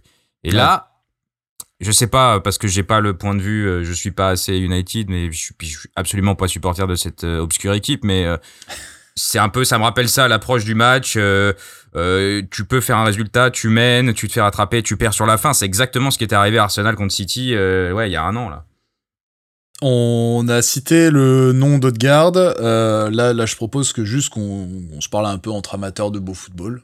On tombe les maillots un peu, voilà, comme ça, on oublie un petit peu les maillots et juste on parle de Martin, Martin. Parce qu'on on a commencé, nous, on s'est envoyé des messages avec les gars, on a dit, ah, il galère, il peine à se faire voir, euh, le milieu l'a bien, bien cerné tout machin. Ils ont bien compris qu'il fallait pas qu'il touche des ballons, euh, comparé à Tottenham qui avait fait euh, Conte est arrivé les mains dans les poches, rien préparé. Odegaard qui euh, bat les couilles, le mec leur a roulé dessus. Là, le début de, le début de match, c'était quand même pas la même. Et puis au fur et à mesure, il s'est euh, libéré, notamment en passant, et ça, euh, l'article de Cox le montre assez bien, il, il était euh, à côté du double pivot, c'est-à-dire il passait complètement à l'extérieur de d'Eriksen, il était, qui était obligé de venir le chercher dans un, dans un couloir droit où il y avait déjà Saka, etc. Et au fur et à mesure des matchs, notamment la deuxième période d'Odegaard, et, Ah bah, est c'est, on n'envoyait plus les mêmes messages à partir de la mi-temps à propos de Odegaard. Non, c'était. C'est plutôt. Bah, il y a une action là qui tourne pas mal en boucle là avec une espèce de geste Ah, qui la fait. passe euh, au double contact que c'est- sur Varane, espèce de, de- là, ouais. dribble passe Ouais. là C'est euh, n'importe quoi. heureusement, Heureusement pour vous que c'est stratosphérique Si tu te souviens bien, à l'aller, il fait déjà une passe en double contact avec les deux pieds cette fois, euh, Ouais. comme ça. Et je crois que c'est sur le but de. Saka euh, qui, qui fait cette passe-là. Elle aboutit pas, mais elle a, elle- votre but après euh, arrive après une passe comme ça. Mais euh, Mm. ouais, non, bah Haute-Garde, non, c'est c'est magnifique. Puis en plus, il est, il symbolise bien votre euh, votre flexibilité tactique, c'est-à-dire Mm. qu'il il a été capable de distribuer sur les ailes comme dans l'axe euh, pendant tout le match. Il a avancé, il a reculé. Enfin, je pense que c'est un joueur extrêmement intelligent dans son positionnement. Et, euh, et effectivement, vu l'état de notre milieu, il aurait fallu, il aurait fallu peut-être peut-être le marquer à la culotte encore un petit peu plus, comme on a fait sur sur Rodri contre City. C'était le rôle d'Eriksen. Rodri, il a il a pas la, la, la caisse de, Eh de oui. garde, à mon avis. Ouais. euh, Enfin, pas sa capacité à se déplacer un peu partout sur le terrain comme ça. Donc Eriksen et- avait bien, avait bien fait euh, l'ombre comme ça, euh, avait, avait réussi à suivre, avoir la- le volume pour, pour tenir sur ce, sur ce poste-là contre City. Ouais. En, Je veux dire. en tout cas, il avait, il avait, il suivait Rodri jusqu'à jusqu'à étendre une certaine zone, et puis ensuite c'était c'était plutôt euh, ceux qui étaient devant qui prenaient le relais, soit Bruno, soit euh, Martial. me C'est peut-être justement là la différence. C'est vrai que le, le fait d'avoir euh, délesté au moins Rashford de ses responsabilités défensives, peut-être que ça. Bah, Rashford, il défend pas. De toute façon, c'est c'est c'est c'est pas ce qu'on lui demande dans Bah, cette équipe. Disons que euh, sans, dire qu'il défende, c'est une. Quand t'as un joueur qui est derrière le ballon, euh, sans, sans dire sans dire qu'il défend, il est là quoi. Tu vois ce que je veux dire? Là, là, il y avait vraiment un, un, un côté surnuméraire qui est qui est assez évident sur les quand tu vois les captures quand tu vois les captures. Odegaard, il joue un il joue dans un espèce de couloir droit qui va qui peut aller très très bas, quasiment au poste de numéro 8 jusqu'à un poste de 10 excentré, etc. Mais Voilà. quand tu quand tu te dis que t'as ça à défendre, plus potentiellement euh, Saka qui, euh, sur lequel Shaw doit être aidé aussi, tu vois, euh, qui peut pas prendre un, euh, potentiellement un White qui va amener aussi machin. Tu peux pas te dire, euh, c'est vrai que dans quand tu réfléchis, tu peux pas te dire à Rashford, tu fais rien en fait. Il y a des, il y a des, il y a des, il y a des screens où genre vraiment il, il marche en revenant. Il- tu sens que les consignes c'est euh, te, te reste le long de la ligne et essaye d'aller d'aller capter les trucs. Ouais, je- ouais. Ça fait un peu penser à un club français euh, qui a des ambitions en Ligue des Champions. Il y en a pas beaucoup. Essaye pas de nous faire deviner, il y en a pas beaucoup. Oui, Ouais, non, c'est mais là-dessus, tu penses à là-dessus, Alexis a- Sanchez à Marseille. Exactement. ouais, exactement. Écoutez, je ne suis pas autorisé à parler d'un joueur chilien à Marseille euh, sous peine de, de, de- ah si, nous on rit nous. d'attaque, Non, non, il- il a eu de des- cyberattaques des petits soucis avec la communauté. de la part de, de, de, de gens de, de, de, de, de la région euh, Canebière. On leur a filé Mais, euh, 5 oh. joueurs, Non, non, mais 3 oui, non, neurones. mais en soi, en soi, ça. oui. Enfin, euh, Pareil. et Encore plus à Manchester parce qu'il n'est pas entouré par Neymar et Messi. euh, Enfin, euh, Rashford dans ces cas-là, bah oui, il est, il est un peu euh, le, seul mec qui marque, donc bah, euh, bah reste devant, quoi, parce que Hmm. te fatigue pas trop parce qu'on va avoir besoin de toi euh, quand il faut la, quand il faut aller au bout. Donc bon, bah c'est, c'est un peu la limite, euh, c'est un peu la limite du, du, du, du truc. Mais de toute façon, on le sait que l'effectif est loin d'être suffisamment étoffé. De toute façon, ça se voit aussi. euh, au- Enfin, nous, on fait deux changements un peu. Enfin, il y a Fred qui rentre et puis après, alors Garnacho qui rentre après le troisième but, mais là c'est vraiment genre euh, bon Ouais, ouais, ouais. euh, foutu pour foutu, vas-y fais rentrer Garnacho, mais enfin c'était de toute façon beaucoup trop tard pour espérer quelque chose avec lui. Enfin là le match était euh, là le match était quand même euh, Et alors, était quand même euh, plié. question supplémentaire donc qui, qui, qui revient par rapport à celle du début. Vous l'avez récupéré, Shaw C'est une vraie, c'est, c'est une vraie histoire ça Ah oui. ou euh, ça Ah va bah, mais ça? après en même Shaw temps fait en une même saison temps, euh, magnifique.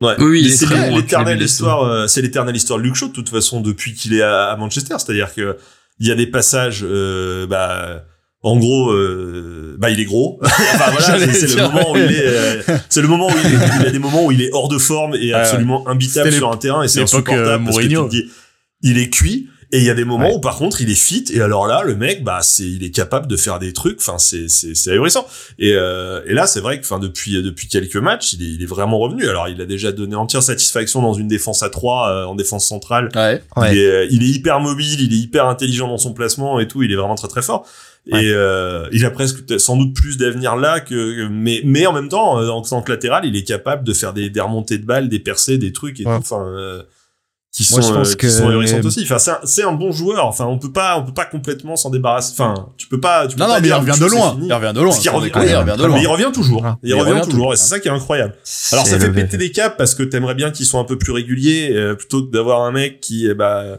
est sur courant alternatif.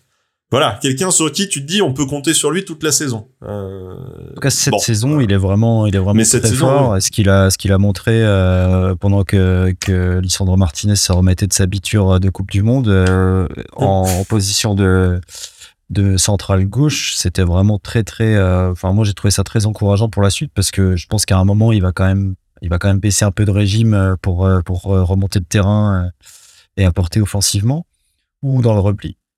Mais euh, moi, je le vois très bien central euh, à l'avenir, euh, sans, sans problème, quoi. Avec Euh, un- mais avec- comme, Avec un comme presque Wan Bissaka, euh, je pense qu'il pourrait faire ça aussi à un moment parce que Oui. le, le mec est tellement beaucoup plus fort défensivement. Bon, même si là il fait de la merde sur ce match-là. Mais Wan Bissaka, il y a aussi des moments où tu te dis, mais en défense centrale, est-ce que ce serait pas mieux plutôt qu'un mec qui envoie des saucisses en permanence devant? Ouais. Bon. Pour, défendre Wan Bissaka, il fait de la merde sur le, sur le but de Nketiah, mais après, il contient bien Martinelli et je pense qu'il ne voit pas beaucoup Martinelli, c'est en grande partie grâce à Wan Bissaka. il gagne son match face à Martinelli, je pense. Hein. Ouais, je pense. En vrai, euh, Wan Bissaka, on l'a pas vu du début de la saison parce qu'en plus Dalot, euh, enfin Dalot joue bien, euh, fait un super mondial, euh, tout le monde se dit ah ça y est, c'est bon, on a notre latéral droit et tout il se blesse et là tout le monde se dit ah merde faut que euh, ah, on va rejouer avec Wan Bissaka au secours. Et en fait il revient il est hyper impliqué il est hyper costaud euh, il enchaîne il enchaîne les gros matchs et tout. Et c'est enfin je pense que là-dessus il y a un crédit à donner à Tenag que ce soit sur Luke Shaw oh ou sur euh, Wan Bissaka. C'est-à-dire que les mecs même quand ils jouent pas il a réussi à les impliquer à les remettre dedans et tout. Enfin et, et il presse pas les choses. Enfin c'est il prend le temps qu'il faut. Enfin c'est sans doute ce qui est en train de se passer avec Jadon Sancho aussi alors, même si on sait pas vraiment le problème de Sancho, c'est-à-dire qu'il joue pas sans être blessé et tout, et que juste Tenag a dit, il peut pas jouer en ce moment, il est pas prêt, il est pas là, euh, voilà. Et je pense qu'il est, hmm. enfin, Tenag est en train d'essayer de le remettre sur pied petit à petit, et on peut espérer un miracle d'ici la fin de la saison, hein. Ce qui serait pas du luxe, hein, parce que les solutions offensives, au final, euh, enfin, les solutions tout court, de toute façon, on a, on a, on a un banc qui est très très vite, très réduit, à part en défense centrale où, euh, Bon, justement, j'ai une petite question pour vous à propos de cet homme justement de Maguire du coup qui ah bah vous vous en êtes enfin il, souffre, il souffre d'une concurrence euh, aussi enfin voilà. Qui joue au football bah, bah oui c'est problématique c'est sûr. il y, a, y a Varane qui est arrivé et Lisandro Martinez qui est une super satisfaction donc c'est très compliqué euh, les joueurs de foot parce que même à son meilleur niveau je suis pas sûr que que Maguire vale un vale un Varane c'est enfin bon euh. non jamais de la vie je pense voilà. Et c'est dire mais alors ça fait un remplaçant très cher quoi, ça fait un remplaçant de luxe. Et c'est pour ça que enfin ça commence à parler de départ aussi et ce que je comprends parce que bah déjà ah ça bah coûte cher en termes de salaire et donc s'il y a un peu de masse salariale à dégager euh, c'est le genre de mec si on le vend un club anglais, ça fait des sous aussi. Et puis, hein. oui, voilà. c'est ça. Bah, il parle d'Aston Villa beaucoup. Euh, tu joueras pas, tu joueras pas du Tenag Ball avec un Harry Maguire. Faut juste. Euh, non, mais voilà, mais il y a plein de joueurs comme ça. Tu joueras pas, tu joueras pas du Tenag Ball avec des Réa dans les buts non plus. Hein. Oui, voilà. Bah, j'allais vous le dire. Euh, c'est, c'est aussi un problème. Et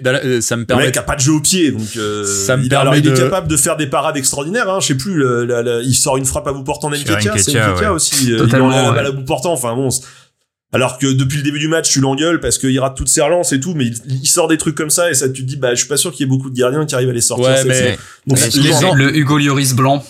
Est-ce qu'il s'est remis quand même de sa collision hyper violente euh, Ah là là là là, quelle collision incroyable, la collision sur le coude là, ah il a failli se faire arracher le bras. C'était dangereux. Hein. Ouais, on, non, vous l'avez pas revu les gars. On s'est cotisé pour lui envoyer des fleurs J'ai l'impression, j'ai l'impression qu'il y a un peu de moquerie, mais. Oui, oui, non, bah rien, il, il a, il a joué la montre. Non, mais Derrea, euh, c'est assez ouf sur sa ligne, il est quand même euh, toujours bon. Hein. de sur sa ligne, je pense c'est top 3 mondial quasiment, mais en dehors de ça, euh, bon bah c'est pas du tout top 3 mondial. Il a des qualités réduites en tant que gardien, c'est ça qui fait qu'il est pas qu'il est pas aussi fort qu'un je sais pas qu'un Courtois.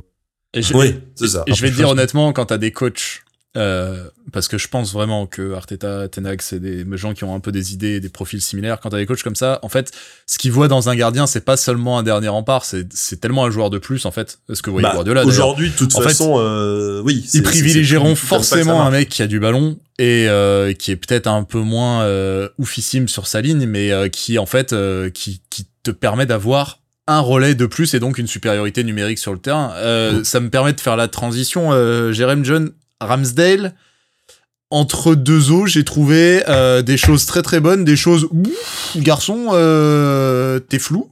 Il y a eu d'abord cette bah, première. Typiquement le deuxième but. Hein. Alors il y, a il y a le deuxième but, mais je pense à cette première sortie où il communique pas forcément hyper bien avec Gabriel, je crois, et où Fernandez réclame le penalty là. Euh, il, y a une collision avec Fernandez, il est trop court, il arrive pas à prendre le ballon. Il y a donc ce deuxième but qui est quand même, alors moi pour moi 100% pour sa pomme, genre globalement tu sors, tu gueules, jet, tu as, c'est tout. Point barre. Euh, donc si tu n'as pas, tu n'as pas et c'est pour toi. Et je lis, sur sur ça, je lisais un, un papier, je sais plus où, où en fait. Euh, si tu vas pour taper sur Tomiyasu, je te le dis tout de suite, arrête-toi. Non, pas pour taper, mais euh, en gros, euh, les mecs, c'est toujours le, les mêmes mecs qui jouent derrière et il y a peut-être un moins de ah, communication, moins dans le, tu vois, de sentir les choses. Hmm. Avec White, peut-être qu'il y aurait eu, ça, aurait, ça serait passé différemment, j'en sais rien.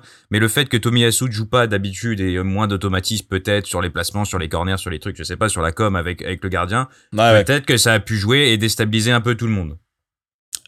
Je pense que Nico Jover a dû bien en parler au, débriefing du match de, de cette action. Ouais, parce que je sais pas si Ram, Ramsdale, je sais pas exactement ce qu'il ce qu'il veut faire sur le la sortie. Elle est, elle est elle est pas bonne. Moi non plus.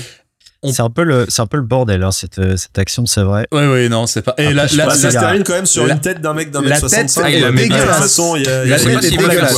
Non, mais Je sais pas s'il ça veut doit faire pas ça, arriver, mais ça, en fait. le, petit coup de nuque comme ça du mec qui a l'habitude de 2010. s'envoyer des shots, tu vois. C'est ça. Bah, moi, je pense Ah, que. a l'habitude de mettre des frontales à la sortie du bar. Aussi, ouais, attention, ouais. avec son, son bandana karaté. Qu'est-ce qu'il a là sur, la- sur le front d'ailleurs, euh, Pépère euh, Il s'est un- cassé un il a truc pris un gros choc dans un match il y a, une semaine ou deux, Ok, comme ça, ok. rien de, rien de méchant.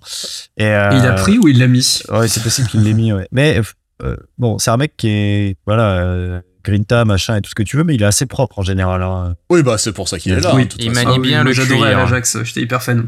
Euh, euh, je voulais revenir un petit peu, genre euh, sur la. Donc on a dit la, la première qui était très disputée. euh, Il y a, il y a, C'est a- c'est pas Marcos Roro, voilà, c'est ça que je voulais dire. Ah, bah non, lui, Ah. c'est une pine d'huître. Euh, excuse-moi, euh, excuse-moi, Florian, d'avoir coupé. non. Bien sûr, c'était important de le préciser. Euh, donc il y a, y a cette première période qui est plutôt partagée où United nous embête. Il y a ce, cette connerie d'abord avec le but de Rashford.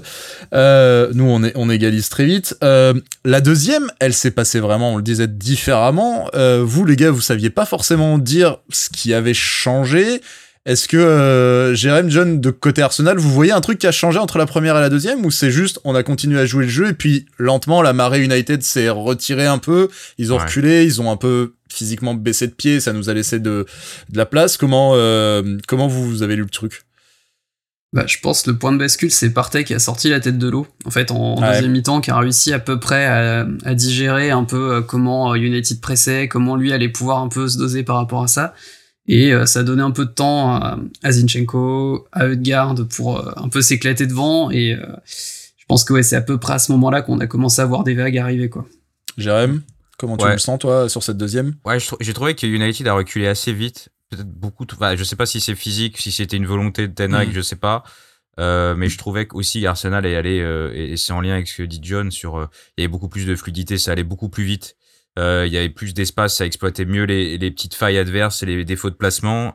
Et en même temps, à combiner à ça, t'avais ouais, t'avais United qui était un peu plus euh, avec le frein à main. Je sais pas, c'était euh, ça, c'est un peu peut-être fait un peu naturellement. Il y a eu une Ouais, domination progressive et au final, United semblait avoir accusé un peu le coup et euh, se contenter petit à petit aussi d'un match nul. Et au final, United revient en plus dans le match après avoir pris un but. Donc, et à la fin, bah voilà. oui, mais euh, j'en suis presque surpris en vrai de l'égalisation parce que Ouais. en vrai quand on prend le deuxième, j'ai beaucoup de mal à imaginer Ça qu'on qu'on ait une cuit, chance, ouais, de, c'est- on ait une c'est- chance ouais. de, de, de revenir. Enfin, Surtout, parce que surtout la- que la Saka est pas loin de remettre match, parce exactement que- le même. Bah parce ouais. que le manque de solutions, parce que parce que plein de choses quoi en fait. Enfin, à un moment. Ouais. euh, Puis sans aller jusqu'à dire que euh, les- enfin ils voulaient verrouiller, je pense pas, mais à 1-1, ça devient déjà la pression elle monte.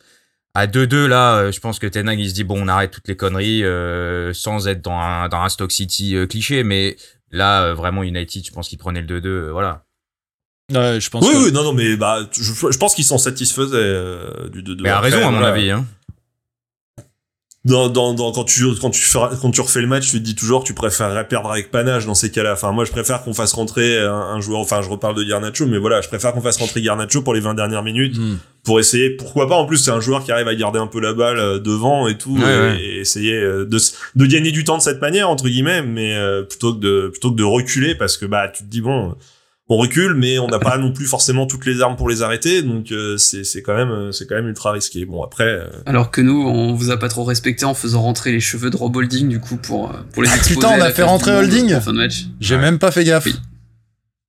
Ouais, pour, euh, enfin, pendant les arrêts de jeu, en fait, pour péter le rythme. Incroyable, les implants de Robolding qui sont venus faire, euh, qui sont venus nous dire bonjour. Et on a fait Euh, rentrer Trossard aussi qui fait euh, qui fait on a fait il rentrer il- mais lui, il fait une bonne entrée pour il le fait coup. une super entrée, il est ouais, il, Il est fait une bien bonne entrée, sur, ouais. sur le but, il est il est bien ouais. Alors c'est marrant parce que vraiment, euh, vous achetez des joueurs aussi, vous trichez. ouais, et puis en fait, ouais, on a, euh, Ouais, c'est ça. Attends. nous on fait pas ça. Hein. attends, on a failli acheter un mec à 100 millions, on n'a pas pu, Ouais. pour les raisons qu'on Ouais. connaît. Ah. En l'occurrence, euh, Chelsea. Euh, on l'a pas acheté, finalement on achète un mec à 20 millions, à tout moment il est parfaitement ok pour le job. Bah écoute, euh, royal au bar. Euh, J'allais dire, euh, on disait un petit peu, vous disiez les gars, euh, euh, on est short côté banc, euh, ça cherche encore euh, un petit peu les automatismes, les schémas, les récurrences, les machins. On va encore des postes qui vont, euh, on a encore des postes qui vont changer de géant. On sait pas si on le garde. Pour le moment, on assure plutôt le côté défensif que le côté construction offensive. Vraiment tout ça, tout ce que je viens de dire, on l'a dit sur Arsenal il y a un an, il y a deux ans. Les parallèles sont vraiment évidents, il y en a plein. Et, euh, et à vrai dire, vous, comment vous le vivez de votre côté? Et après, John, Jerem, comment vous, vous le voyez? D'abord, les, les Mancuniens, comment vous le vivez de votre côté? Est-ce que.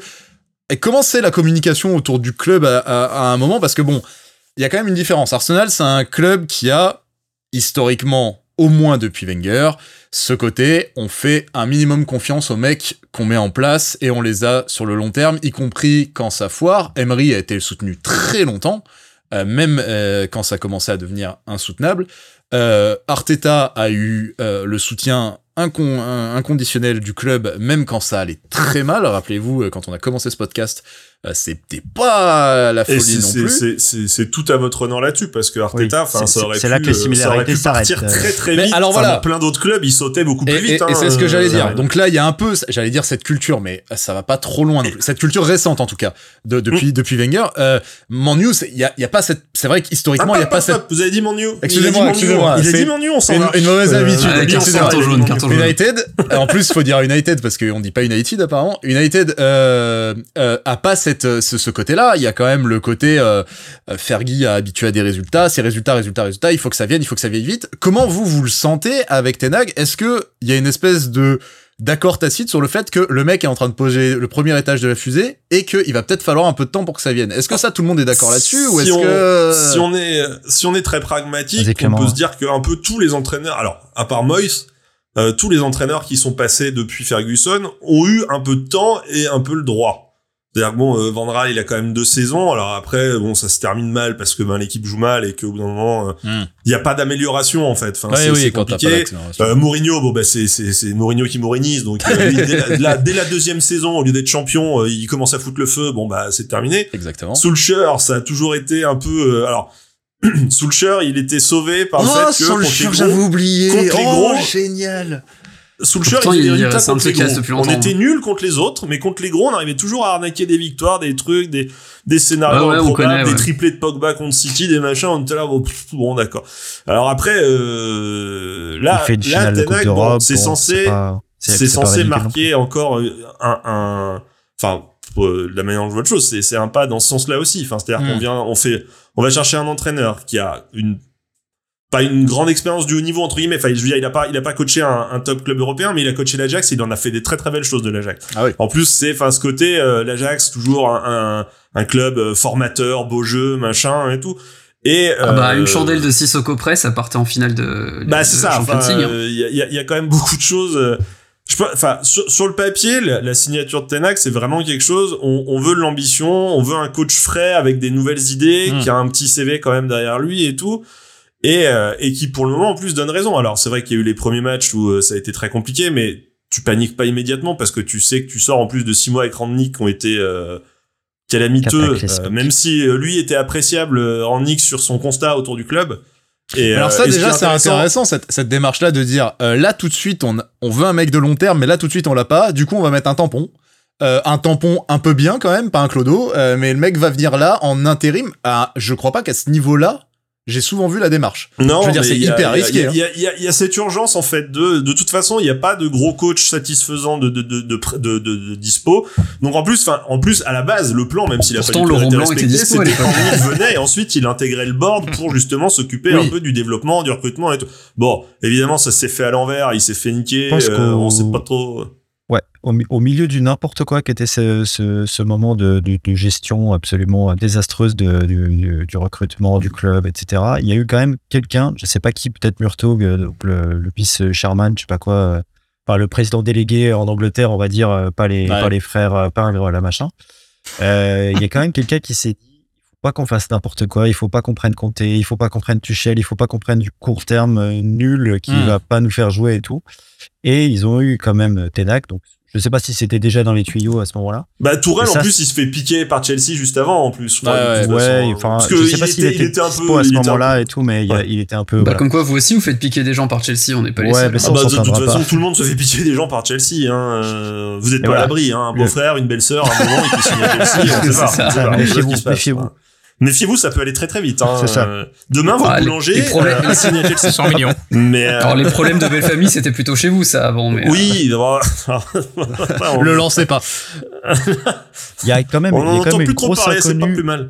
Si j'en reviens, mais, à- euh, si j'en reviens à mais oui, il y a non, quand enfin, même une- Ten Hag, j'espère qu'en tout cas, il y a cette volonté pas trop conne de se dire qu'il est là, euh, il est là pour avoir sa chance, pour, enfin voilà, comme Arteta, qu'on lui laisse le temps euh, pendant euh, quelques années de développer quelque chose. Alors à ça, ça, ça s'ajoute quand même par contre la grande inter- interrogation du board qui fait n'importe Voilà. quoi depuis des années et qui recrute n'importe comment et qui respecte pas les choix des coachs et tout. Et- Donc déjà ça c'est une première interrogation parce qu'à un moment peut-être que Ten Hag en aura marre. En plus on est plus ou moins à vendre du coup donc on sait voilà, absolument ouais. pas où on va. le, le Et ça, est en vente euh, euh, bah, si t'es racheté par euh, je- je- Jean Connard, euh, milliardaire, qui préfère avoir un coach qui a déjà gagné la Ligue des Champions sur le banc et qui va nous chercher un mec, un mec cramé ou un mec, enfin, qui n'a plus rien à faire là, bah comme ce qui se passe à Chelsea par exemple, enfin, où tu sors quand même d'une saison où Tourelle a gagné la Ligue des Champions, machin et tout, et on dit ouais mais casse-toi quand même. Bon, il y a, plein de trucs comme ça. Alors moi, j'espère vraiment que euh, c'est pas du tout le plan et que le plan c'est vraiment de laisser, euh, de laisser, de laisser du temps à Ten Hag. Maintenant, ça va dépendre énormément de ce qui va se passer en termes de rachat et ça va beaucoup, euh, beaucoup conditionner le recrutement. On on, en parlait tout à l'heure. Euh, on recrute pas en ce moment, mais je trouve que, enfin, je pense que c'est aussi normal. Enfin, euh, enfin, c'est pas surprenant dans la mesure où les Glazers veulent se barrer et vendre. Euh, ils ont absolument pas envie de dépenser de la thune.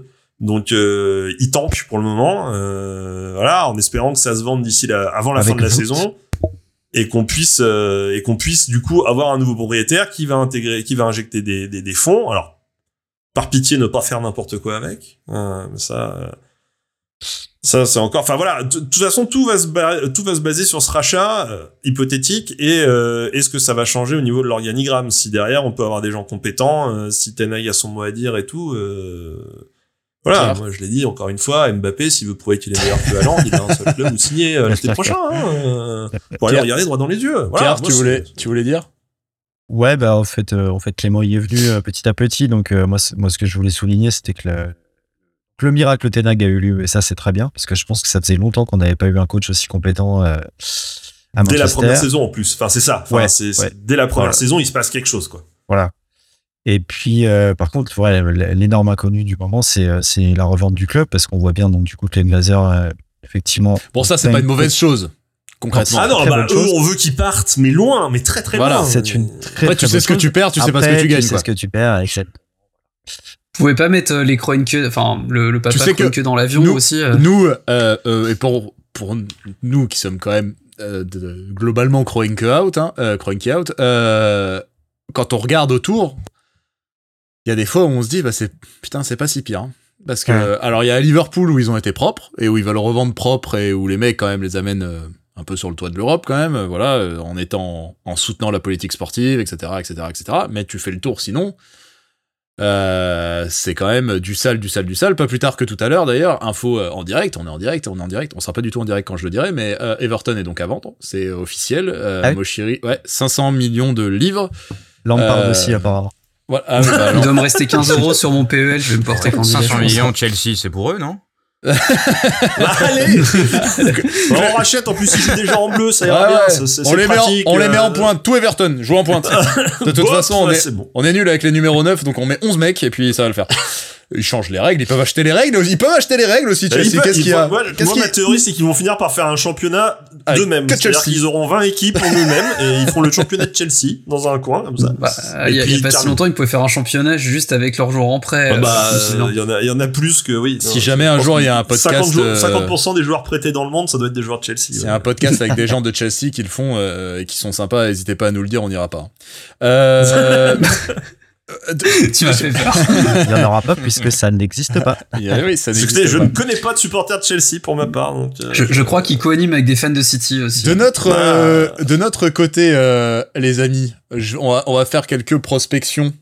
Euh, parce que là, du coup, vous, euh, prospection euh, top 3, top 4, là, vite fait, en deux mots Bah, Top ce sera 4, bien. On peut espérer quand même, ouais. Oui, non, je, je pense, enfin, Tottenham, bon, c'est nul, même- Chelsea, c'est on a cassé, réussi Liverpool, à c'est cassé. s'installer. Tot- ouais, voilà, Tottenham, ça a l'air d'être la chute libre. Euh, Chelsea, c'est quand même loin, même si euh, bon, on sait pas comment ça peut se passer, mais j'ai du mal à imaginer que toutes leurs recrues, euh, ça peut s'imbriquer d'un coup comme ça et euh, ça peut être chiant d'ici la fin de la saison. On, mais... on peut imaginer que d'ici le mois de mars, on y verra un petit peu plus clair parce que là, on se prépare un mois de février euh, à trois matchs par jour à peu près, je crois. C'est ça le mmh. calendrier en gros de, Matin, de midi et soir, mais ça va commencer ouais, à faire beaucoup. Hein. Et bon, bah, on est quand même, euh, comme on le disait tout à l'heure, on est un peu ricrac, hein, niveau, surtout au niveau du milieu. Donc, euh... Puis en février, vous avez le Barça sur le chemin. Ouais, oui, c'est ça, ça, en plus. Si, si, ils font partie de ça. Si on sort le Barça, on continue d'être dans la merde, en fait. Enfin... Déjà, deux, jours, deux jours de repos après un match. Euh, oui, mais eux encore plus, à cause donc fait ça. de la reine, machin et tout, là. Euh, Jusqu'à où, là, on n'est pas content. Non, mais c'est ça, enfin. Là-dessus. Donc, euh... donc, à mon avis, on pourra pas vraiment se prononcer sur, ce, sur cette question-là avant, euh, avant la fin de ce mois-là, et voir si on a vraiment, bah, si on perd Casemiro sur blessure, par exemple, et Varane le même mois, bon, bah là, ça risque d'être chaud pour le top 4.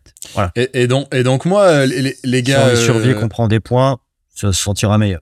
Les, les gars, John et Jérém, je disais donc, et je vous le disais, parce que je suis hyper euh, clairvoyant cette année, de ouf. Oui. Euh, j'ai euh, wow, éveillé mon troisième œil et tout. Et rappelez-vous, je vous disais au début de saison, moi, ce qui m'emmerde, c'est Tenag à United. Euh, alors certes, ça va mettre du temps, etc. Vous, je sais pas comment vous le voyez, mais le carnet de chèques et le prestige United, parce que ça fait toujours chier, parce que les mecs ils vont parce qu'ils trouvent ça bien, voilà. Bon bref, euh, les mecs sont là quand même, ça a de la gueule, Cristiano Ronaldo, machin truc, ok, très bien. Euh, Très, Donc, très bel accent. Ouais, euh... t'as vu, je m'applique. Hein. Euh, le, le, côté prestige du club, le côté euh, finance, carnet de chèque éternel, neuf vies, hein, on ne sait pas quand ça s'arrêtera, hein, des, des, de l'argent, de l'argent, pas autant que Chelsea, mais vous en avez quand même pas mal.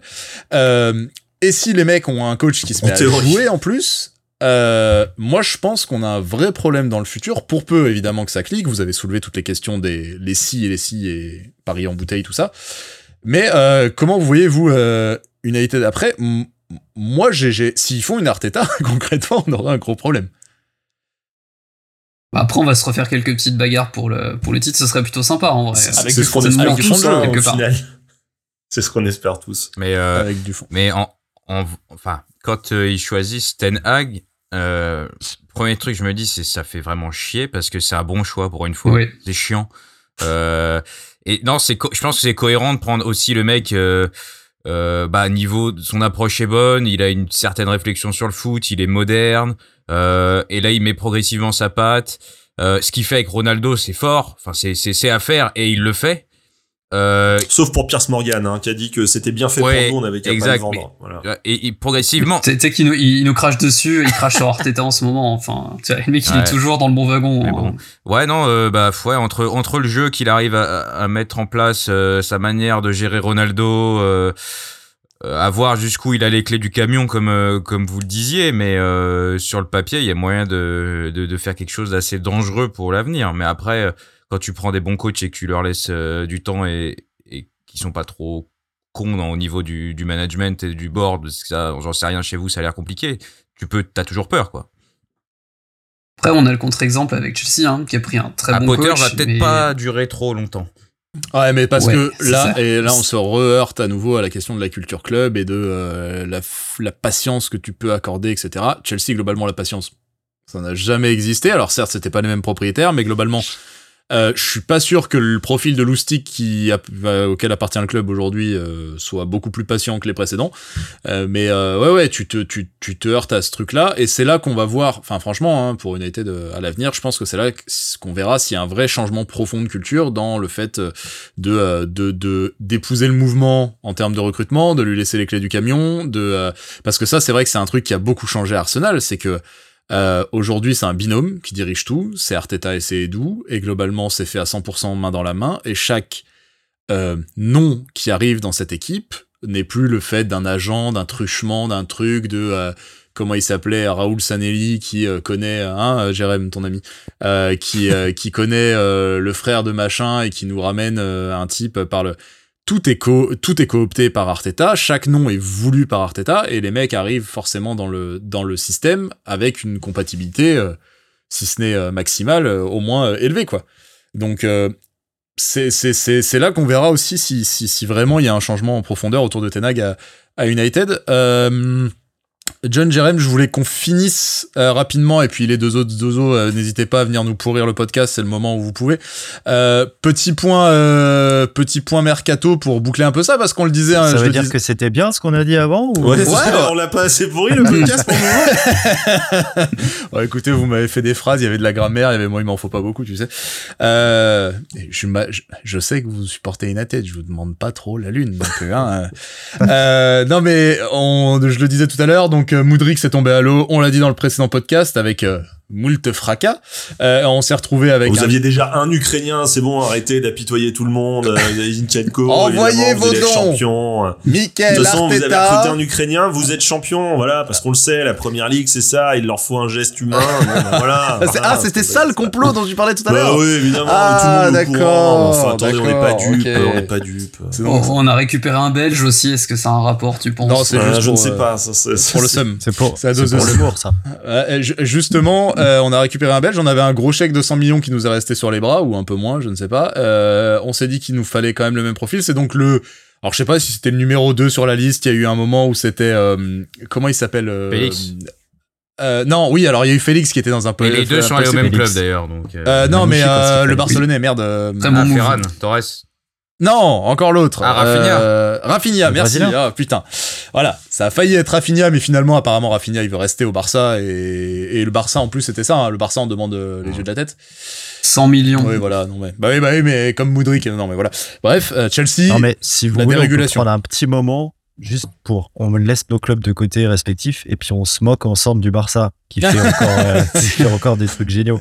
Ouais, Enfin, mais. Moi, je- moi, j'aime, moi, il me faut marrer. Je pense que c'est géré un peu comme Media Pro, j'ai l'impression. Alors, ils vont peut-être Euh, être pour champions rester d'Espagne. hein. sur une Ouais, je fais attention, je fais attention quand Par même. pitié parce que- non quoi, par pitié non parce Bah, que si on a Arteta et Xavi champions la même saison là, ça va nous mettre du oh là là, les Ah bah les de fils, Guardiola. les fils de Guardiola là, Ah. tu vas l'entendre, hein, tu vas l'entendre. Et Déjà, je on les pense que en Arsenal, League, malheureusement, euh, vous allez en entendre parler un bout de temps. hein. Ah oui, mais ce titre, c'est un peu celui de Guardiola. Alors écoute, sans si, lui, si euh, le titre, euh, si le titre, on le dunk sur la tête de Guardiola, ils pourront dire ce qu'ils veulent, j'en ai rien Ah à péter. Alors là, si en plus on lui dunk sur la tête, bah mec, euh, pff, Ce Ouais, sera bah, l'occasion de rappeler qu'Arteta a des cheveux en plus. oui, euh, voilà, mais au moins, ils sont, ils sont Est-ce dans- qu'ils sont vrais, ces cheveux? Oh là oui, ils sont vrais, ils sont beaux. Contrairement à. Ça- ça- Oui, contrairement à ceux d'Holding qui Il n'y a pas une ne Macron là-dessous, quand même? sont tous des poils de l'arrière de la nuque. Euh, Non, mais s'il vous plaît, bah, tant qu'à tant qu'à C'est sa zone le qui est hein. efficace.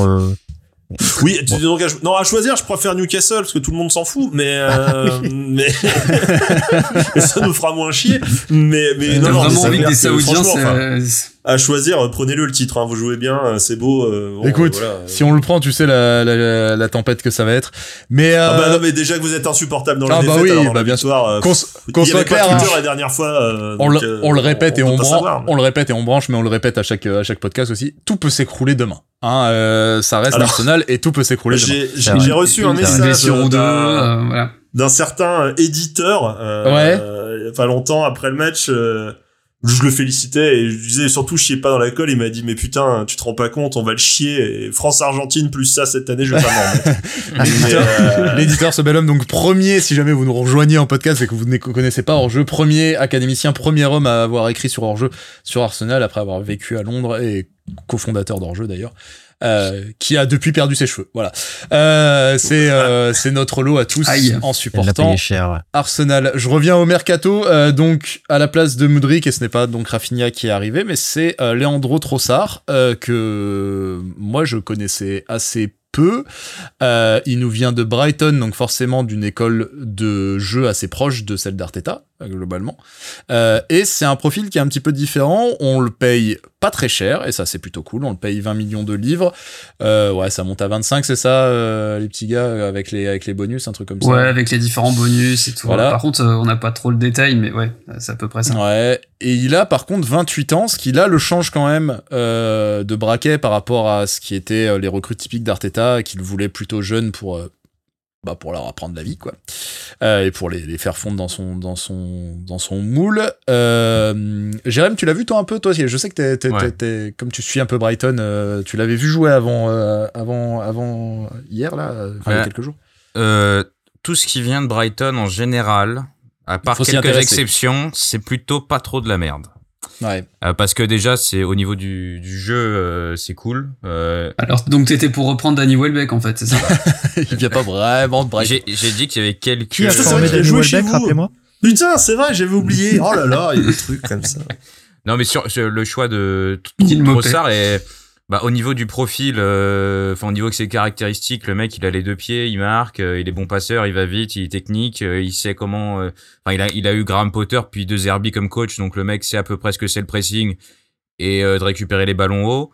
Euh, il est il a joué en première ligue euh, des années, enfin il connaît, il, il a 28 ans. Moi, sur le pa Il peut jouer Ouais, il- sur quasi tout le front devant D'ailleurs. Arteta l'a dit. Hein, je pense même que le gars, il va, il- s'il faut, il pourra jouer 8 à la place de Chaka, s'il faut une fois. Sur, sur le papier, euh, à 20 millions, tu, bon, ça fait, maintenant 20 millions, c'est plus grand chose, mais tu te dis, tu prends moins de risques, beaucoup moins de risques que d'envoyer 60, 70 sur, euh, sur n'importe quel euh, pimpin qui euh, en plus, c'était en janvier, donc en janvier, c'est galère de recruter, les clubs demandent beaucoup. Là, en plus, on arrive, il est en conflit avec Brighton, Tottenham le voulait en plus. Ouais, Alors, c'était quoi d'ailleurs le conflit? C'est une tête de con un peu? Je me suis Bah, posé la question. J'ai l'impression qu'il y, a- barrer, là. il y a un souci de ouais, comportement. euh, son, son agent a un peu, a priori, fait fuiter son envie de se barrer. Ce qui a pas trop plu à De Zerbi et il lui a dit bah tu vas tu vas t'entraîner tout seul ou même pas tu vas même plus venir ou je sais pas il y, a, il y avait un niveau de son, son envie de partir ouais. Ok, très bien. Donc euh, Trossard qui a rejoint euh, bah, juste avant euh, le match contre United Arsenal, euh, qui a rejoint Arsenal juste avant le match United et qui a donc qui est rentré quelques minutes à la fin. Et je pense que d'après les mots d'Arteta, d'après le profil, etc., il devrait être là pour la profondeur de banc, pour doubler à la fois Martinelli, éventuellement Saka. Je pense même qu'il pourrait doubler Nketiah si jamais il s'avérait qu'il y a un- une couille. Ou Chaka dans son rôle hybride aussi. Ouais, ouais, c'est ce que peu. disait. Je euh, pense que ça ressemblerait pas mal à ce qu'il faisait à tu Brighton as, aussi. tu as raison, euh, tout à fait, euh, John, euh, ce que disait Jérém aussi, de, dans cette espèce de 10 gauche là, un peu chelou. Euh, donc ça, c'était euh, la première euh, recrue de la semaine, mais apparemment, on s'est un peu énervé, le fait de se faire, de se faire choper, chipper Moudric sous le nez, ça, ça, ça a fâché en haut lieu, et on a, on a un peu emballé euh, la jument. On a, on a une nouvelle nationalité à Arsenal. On a un Palanais. Il s'appelle Yacoub. Et par contre, son nom m'a échappé. Alors, Qui- aidez-moi euh, les je gars, sais parce pas comment on le prononce mais Kivior ou Kiwior Ah, moi non euh, plus. je- Kiwior, je pense que je le exactement. massacre je je mais- tente pas. On a encore des K et des W, euh, ça, ça manquait hein, du coup. Et ça, ça... Bah, depuis euh. SZCZ. Avec les académies, j'ai appris à l'écrire par cœur. Euh, Voilà. euh, Moi, je l'avais, je l'avais mis sur un bloc-notes et je le à pas me louper. SZCZ. Euh, le SZ comme on l'appelait. Euh, donc du coup, Kivior. c- Alors là, on retrouve par contre profil Arteta et même si c'était pas une prio euh, de signer un central, globalement en numéraire, on est ok. On a quatre centraux. Euh, c'est plutôt. On a, on a Gabriel, on a euh, Saliba, on a White qui, est Sergio sur un côté et on a euh, bah le euh, l'inénarrable euh, Géo euh, du club Med, euh, Rob Holding. Euh, T'as même Tommy et- Yasu hein, dans l'absolu. et, et Tomiyasu, donc voilà, en numéraire, on est plutôt Oui. bon, donc c'était pas la prio, mais euh, peut-être là, on a de la prospective sur Parce le qu'il est départ. plutôt polyvalent. euh. Ouais, ouais, polyvalence, euh, prospective sur le départ d'Holding peut-être cet été, et donc là, on retombe sur le profil classique d'Arteta, très jeune, 22 ans, euh, des qualités balle au pied, et ça vient de Serie A aussi, c'est ça, si, euh, si mes... Ouais, la Spezia, je crois bien. Qu'est-ce que c'est, euh, Spezia? Ça, ça, ça joue bien, c'est quoi? Dites-moi. C'est Thiago. Motta. Alors ça joue bien, je ne sais pas. Je peux... Oui, c'est Thiago Motta, oui, le coach. C'est Thiago Je peux Motta dire que c'est vers 5 terres aussi. Mais non Incroyable. Mais si. Ok. Et donc, euh, et donc un central gauche, c'est ça J'ai bon Ouais. Ouais, et puis bon, bah là, euh, notre euh, recruteur en CIA, Ria, c'est lui qui nous a ramené Tomiyasu pour pas grand chose, donc euh, plutôt, euh, plutôt optimiste pour le coup, quoi. Tout à fait. Et Alors apparemment. c'était euh, Thiago Motta Ah, c'était. qui a- est passé à Bologne cet été, mais l'année dernière il l'a coaché. Ok. Apparemment, on dit La Spezia. Euh, Il faut mettre le là devant. Et donc, voilà, comme ça, avec les, les pattes. Euh, Ouais, moi, je suis très euh, humour visuel sur les podcasts. ouais, ouais, bien euh, sûr. C'est vrai parce qu'on Voilà. fait des trucs avec les doigts, vous le verrez jamais, vous de l'autre côté, c'est dommage. Il, il est en train de nous donner la vraie recette de la carbonara, Voilà. là, du coup, euh, sur la ouais, On conversation. fait complètement des trucs racistes, c'est pas bien. Euh, mais donc voilà, et lui qui est signé pareil pour euh, 20 millions, je crois aussi. euh, une Ouais, à peu près, ouais. c'est- quelque chose c'est dans- c'est 20 c'est millions ça, aussi, et c'est euh, donc pour jouer euh, axe gauche, euh, euh, couverture, je pense, pas titularisation, couverture, mais euh, amené à grandir dans l'ombre de, euh, des, des, bons gars, quoi. Ouais, d'oublier Ouais, le ouais, Il voilà, y a Gabriel. pas on- parlait- milieu def aussi. On, on parlait, excusez-moi, de, de, de l'attrait de Manchester United, machin. Vous étiez euh, plein de plein de compliments, les gens veulent venir et tout. Oui, mais nous, pour 20 millions, on a personne. Nous, t'arrives, c'est bonjour, c'est Manchester United. Ah, bah oui. écriteau, bah, c'est c'est 50 pas oui. Ouais, je, je sais pas qui vous voulez. C'est peut-être le mec pour la laverie, c'est peut-être le jardinier, mais c'est 50 millions, les gars. hein. Barrez-vous tout de suite. Donc, nous, c'est aussi Ah bah, notre si problème dans le recrutement, c'est-à-dire que Manchester surpaye tout. tarif, hein. C'est, le tarif il y Manchester. a le tarif. Alors, si on achète un club Ah. anglais, là, j'en parle même pas, là, les mecs sont là. ah bah, allez, c'est Ah parti, ouais. c'est neuf chiffres, allez, on y va, allez, c'est la fête.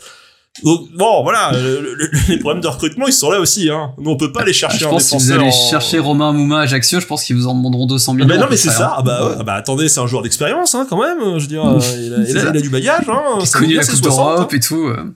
Les gars, qui sème le vent, tatati, tatata. À un moment, Bah, à force de oui, sortir le chéquier, oui, ça se enfin, sait. euh, Ça se sait. Ça se sait. Il y a Non, une... mais oui, oui, T'additionnes non, mais ça, non mais t'additionnes cette, Ouais, cette richesse euh, connue de tous, euh, cette propension à sortir À la peu- richesse du voisin. En à la plus, richesse du qui, voisin. Depuis des années, était Eh oui. une propension à dépenser n'importe quoi Eh oui, pour n'importe qui. Parce que, en plus, voilà, parce que Ouais.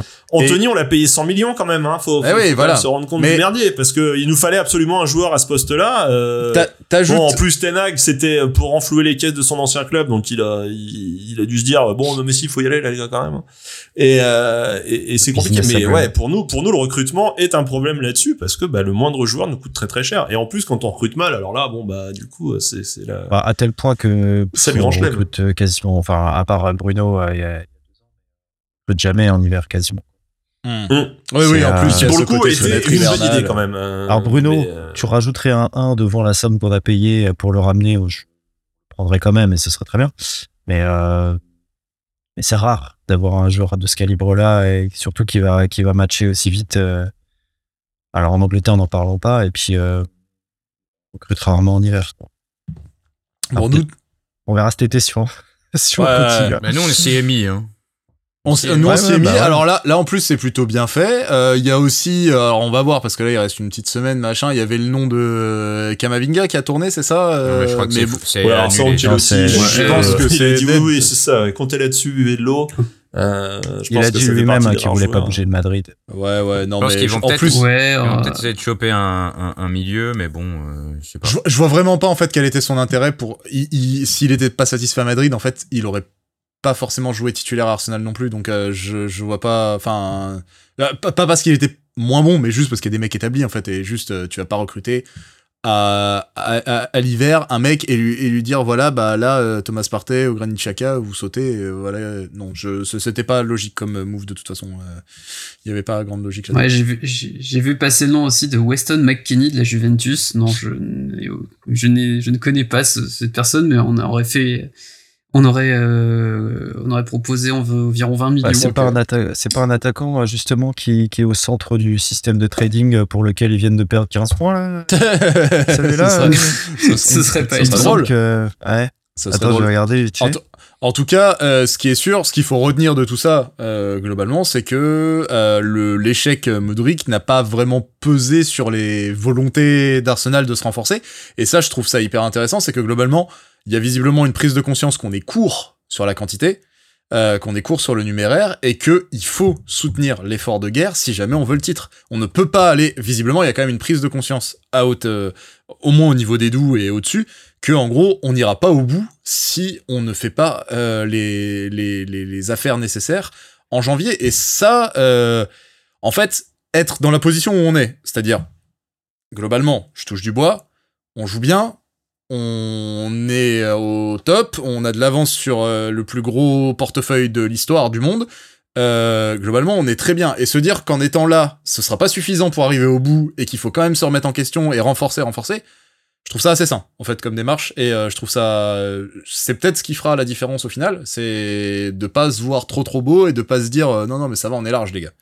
En fait on peut on peut voir venir parce que bon au passage Eddie Nketiah il y a toujours personne derrière euh, Mais- et il est toujours D'ailleurs, euh, Ah. un petit mot sur Nketiah, vite fait. bah j'a- j'allais je, ça allait être la, la petite connexion et le, le petit mot de la fin Qu'est-ce qu'on va faire avec Eddie Nketiah, bordel? Il va nous emmerder parce, Parce que, ça va être Bah, qu'est-ce qu'on va faire? Le, Qu'est-ce qu'on va faire avec Eddie le vendre Nketiah 70 millions à Manchester. Chelsea, euh, pas- Chelsea est là. Mais pas un mec pour remplacer Wood Non, mais est le, le problème, c'est que Le le problème, c'est qu'il gamin. est bon, le mec. Bah ouais, et puis il est, Oui. il est Arsenal. Euh, from, euh, De naissance. Enfin, pas, pas de naissance, Ouais, parce il y a, que je il y a crois un que. passage par Chelsea. Il y, a un, il y a un passage par Chelsea, mais il est Arsenal depuis de long, long, long, long time. Euh, le mec, a, au moment où c'est où c'était un peu la tempête et au moment où en fait il aurait pu se barrer et tout, il a préféré baisser la tête, re-signer un contrat et aller bosser, se mettre en remplaçant, accepter le statut de remplaçant, se mettre à bosser. Il a bossé de ouf. Euh, à chaque fois qu'il est rentré, il nous fait, il nous donne tort parce que nous on le voyait quand même, on lui voyait pas les qualités pour continuer. Euh, Non. et quand Jésus va revenir, qu'est-ce qu'on on va avoir un sacré merdier? Parce que Coco là, il est genre sur euh, je sais pas, genre 10 buts 10 buts en 10 matchs ou une connerie dans le genre, genre euh, Oui, puis pas, enfin, c'est pas, il met pas le quatrième but, euh, tu vois, quand, quand tu mènes à. Non, il met les buts importants. fin, quoi. Là, ah ouais, ouais, c'est ça. il met les buts importants et là encore contre United, je veux dire, il a été présent, il a été visible, il a été mine de rien le premier but euh, c'est- certes, on disait Wan Bissaka est, est pris, etc., machin, mais euh, son appel, putain, combien de fois le centre il serait arrivé, il y aurait eu personne? Combien de fois? Franchement, on l'a vu des centaines de fois. Le centre au second qui est pas suivi, etc. Et quelle galette. Euh, Ah bah, la casette, il sera resté à l'entrée de la surface, je pense, sur le centre. ouais, quelle galette d'ailleurs. Hein. euh, Ah, ah, une galette de. Super Après, galette, Nketiah, euh, ouais, Jésus, je pense qu'on on oublie, euh, on oublie un peu euh, la- Oui. le début de saison qu'il fait et les, Bien sûr. les 4-5 mois. hein. C'était. euh, Bien sûr. L'im- L'importance dans le jeu. L'importance dans le jeu, je Autant pense, Nketiah a beaucoup progressé sur euh, comment il garde le ballon, euh, ses, ses remises, son pressing et tout. Euh, autant Jésus sur cet aspect-là, c'est 100 fois meilleur. Après sur la, sur le- sur les pions, niveau finition, Nketiah il le prend en large. hein. Il, est, Ouais. il est bien meilleur. Jésus ça a jamais Ouais. été un buteur finisseur de toute façon. Ce qui fait qu'on va avoir deux numéros 9 euh, avec des profils complètement différents. Donc, en fait, euh, pour la fin de saison, on va clairement pas s'en plaindre. Mais Bah ouais. on aura Surtout que Jesus annonce qu'il sera fit d'ici 4-5 semaines, apparemment. le si à titre. Si à titre. Je te donne la parole après, euh, mon cher Clément. Euh, si, si à titre, euh, peut-être que ça fera pommade sur les ambitions de chacun et machin et tout, et tout le monde sera content d'avoir la. Euh, mais une fois l'été passé, et ou alors s'il n'y a pas titre, euh, selon comment ça se goupille, on pourra peut-être avoir un problème parce qu'Enkitia concrètement il a le profil pour dire je peux jouer numéro 1 si ça continue comme ça. Donc euh, euh, à voir. Totalement. On va, on va voir ce que ça va donner euh, sur, sur le long terme, mais potentiellement on peut peut-être avoir un problème de riche, ce qui nous est pas arrivé depuis très longtemps. Après, Euh, vous allez, vous allez les- l'année prochaine, alors, même si vous n'allez pas chercher le titre, mais bon, c'est vrai que ça paraît peu. Bref, je peux pas vous porter C'est l'œil. bien parti, quoi. Mm. Ouais, vous allez jouer la Ligue des Champions, vous allez être sur Bien sûr. quatre compétitions, etc. Un joueur de 23 ans comme ça qui, qui, qui arrive à se faire sa place dans une équipe qui tourne, euh, il aura quand même plus de, de raisons. Après, je sais pas, les footballeurs, ils mais 21 voilà. de fois qu'ils pouvaient être très cons. Mais bon, il a quand même peu de raisons de. Non, je- je- j'espère, j'espère qu'il y aura cette euh. espèce de, de, tu vois, de juste de mise en perspective, de dire, bah voilà, moi ma place elle est là pour le moment, je joue déjà pas mal, Ouais. euh, je fais souffler, machin, je joue la Ligue des Champions ou que sais-je, ou je joue une bonne partie des matchs de PL pour faire souffler euh, Jésus. Euh, j'espère que ce sera. euh, ça, Ça, c'est un truc sur lequel ça peut, ça peut renseigner sur un peu les, la qualité de votre centre de formation, qui, j'ai l'impression, arrive à quand même à sortir un peu plus de joueurs ces dernières années. Euh, bah, c'est la première gêne en fait. À un moment, euh, voilà.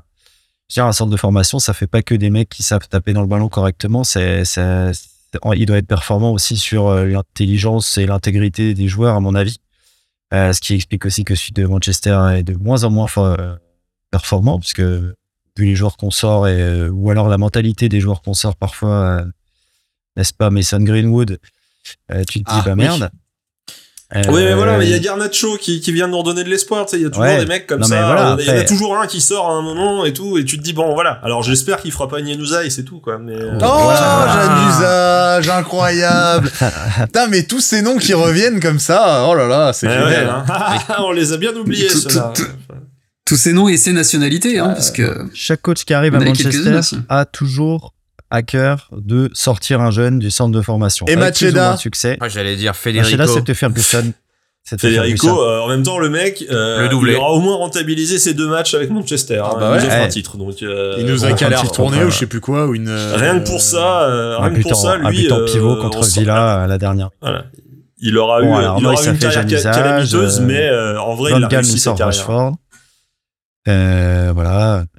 Bah, on est le seul club qui doit de toute façon faire jouer un. Il y a, il y a toujours. Sur la Enfin, feuille je de crois match. que c'est le record. Il y a toujours sur euh, même sur T'es le pas terrain. obligé de le faire jouer, mais il faut qu'il il faut qu'il soit sur la feuille de match, je crois. Ouais, mais je, je crois qu'on a un record de longévité de, du nombre de, de, de 11 démarrés avec un joueur du centre de formation au moins sur la pelouse. Bah oui, bah vous aviez euh, Paul Scholes de toute 150 façon, ans. donc bon. euh, Ah oui, ah bah, évidemment, oui, le mec joue on a eu 40 le- ans. On a eu la, Forcément. on a eu la classe de 92 qui, qui, qui, qui a marché pendant 20 ans. Ah ouais, c'est ça. Neville, t'es tranquille. Mais non, mais Manchester, il y a quand même toujours eu. Alors voilà, et j'espère ça aussi, c'est un des chantiers de Ten Hag parce que bah euh, il vient avec cette culture de l'Ajax qui est un club formateur et qui qui, a, qui est là-dessus. Donc j'espère que justement lui aussi va pouvoir taffer là-dessus et euh, et faire. Possible euh, que faire comme Arteta, il a envie de mettre un petit coup de, qu'il a envie de mettre son nez justement dans, dans le centre Bah, de formation. a fait. Ah, bah, il Bah, faut. Un des derniers trucs qu'il a fait, c'est qu'il a pris la tête de, des U23, donc le, le dernier échelon avant, euh, Ouais, la réserve. avant l'équipe pro, quoi. Ouais. Euh, Euh, alors, c'est pas lui qui les coach, hein, mais il, Ouais, ouais.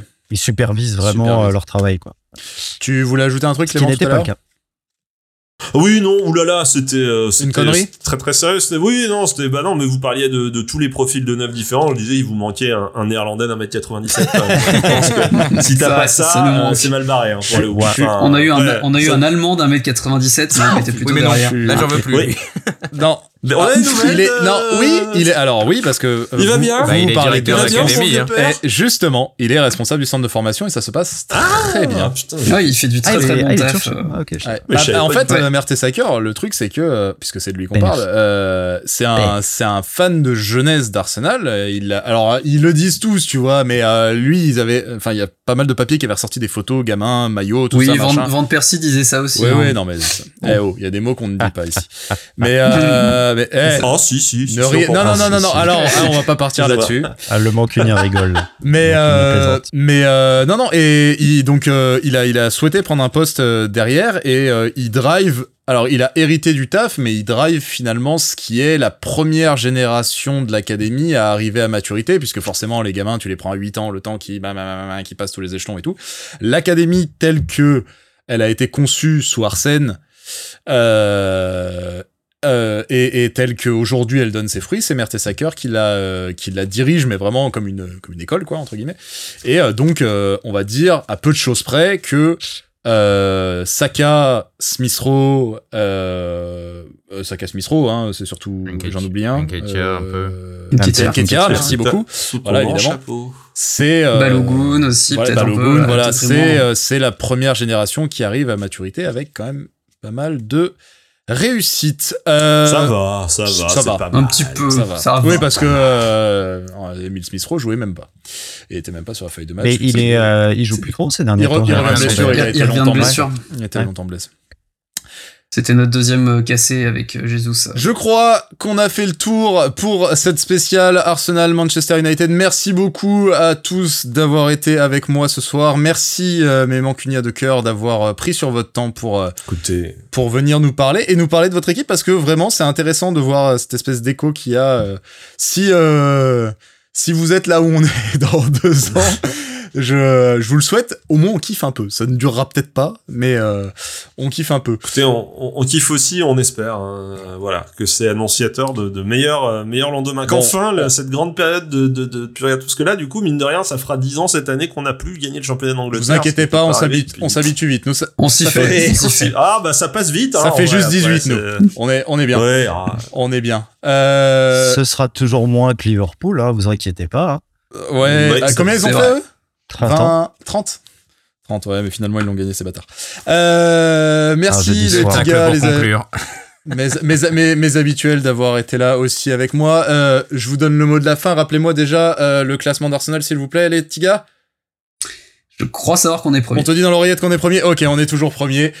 C'est 2023 et Arsenal est toujours premier de première ligue, 5 points d'avance avec un match en main. C'est ça qu'il faut retenir. Et, euh, et voilà, tout simplement, merci à vous de nous avoir suivis et de continuer à nous, à nous suivre. Sachez-le, on l'a dit la dernière fois, euh, vous êtes de plus en plus nombreux et c'est cool. Euh, on est content. On regarde un peu les chiffres de temps en temps, comme je disais, parce que ça nous, ça nous fait marrer.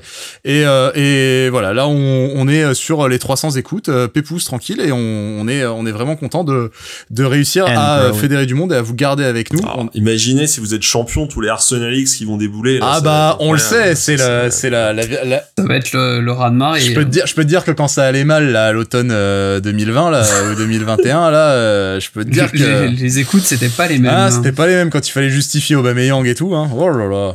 Mais enfin, je m'étale. Merci beaucoup, merci les gars, euh, merci à vous derrière vos Merci enceintes pour ou vos invitation. écouteurs, je vous en prie et à très vite. Bye bye. Ciao, ciao. Au revoir. Bye bye.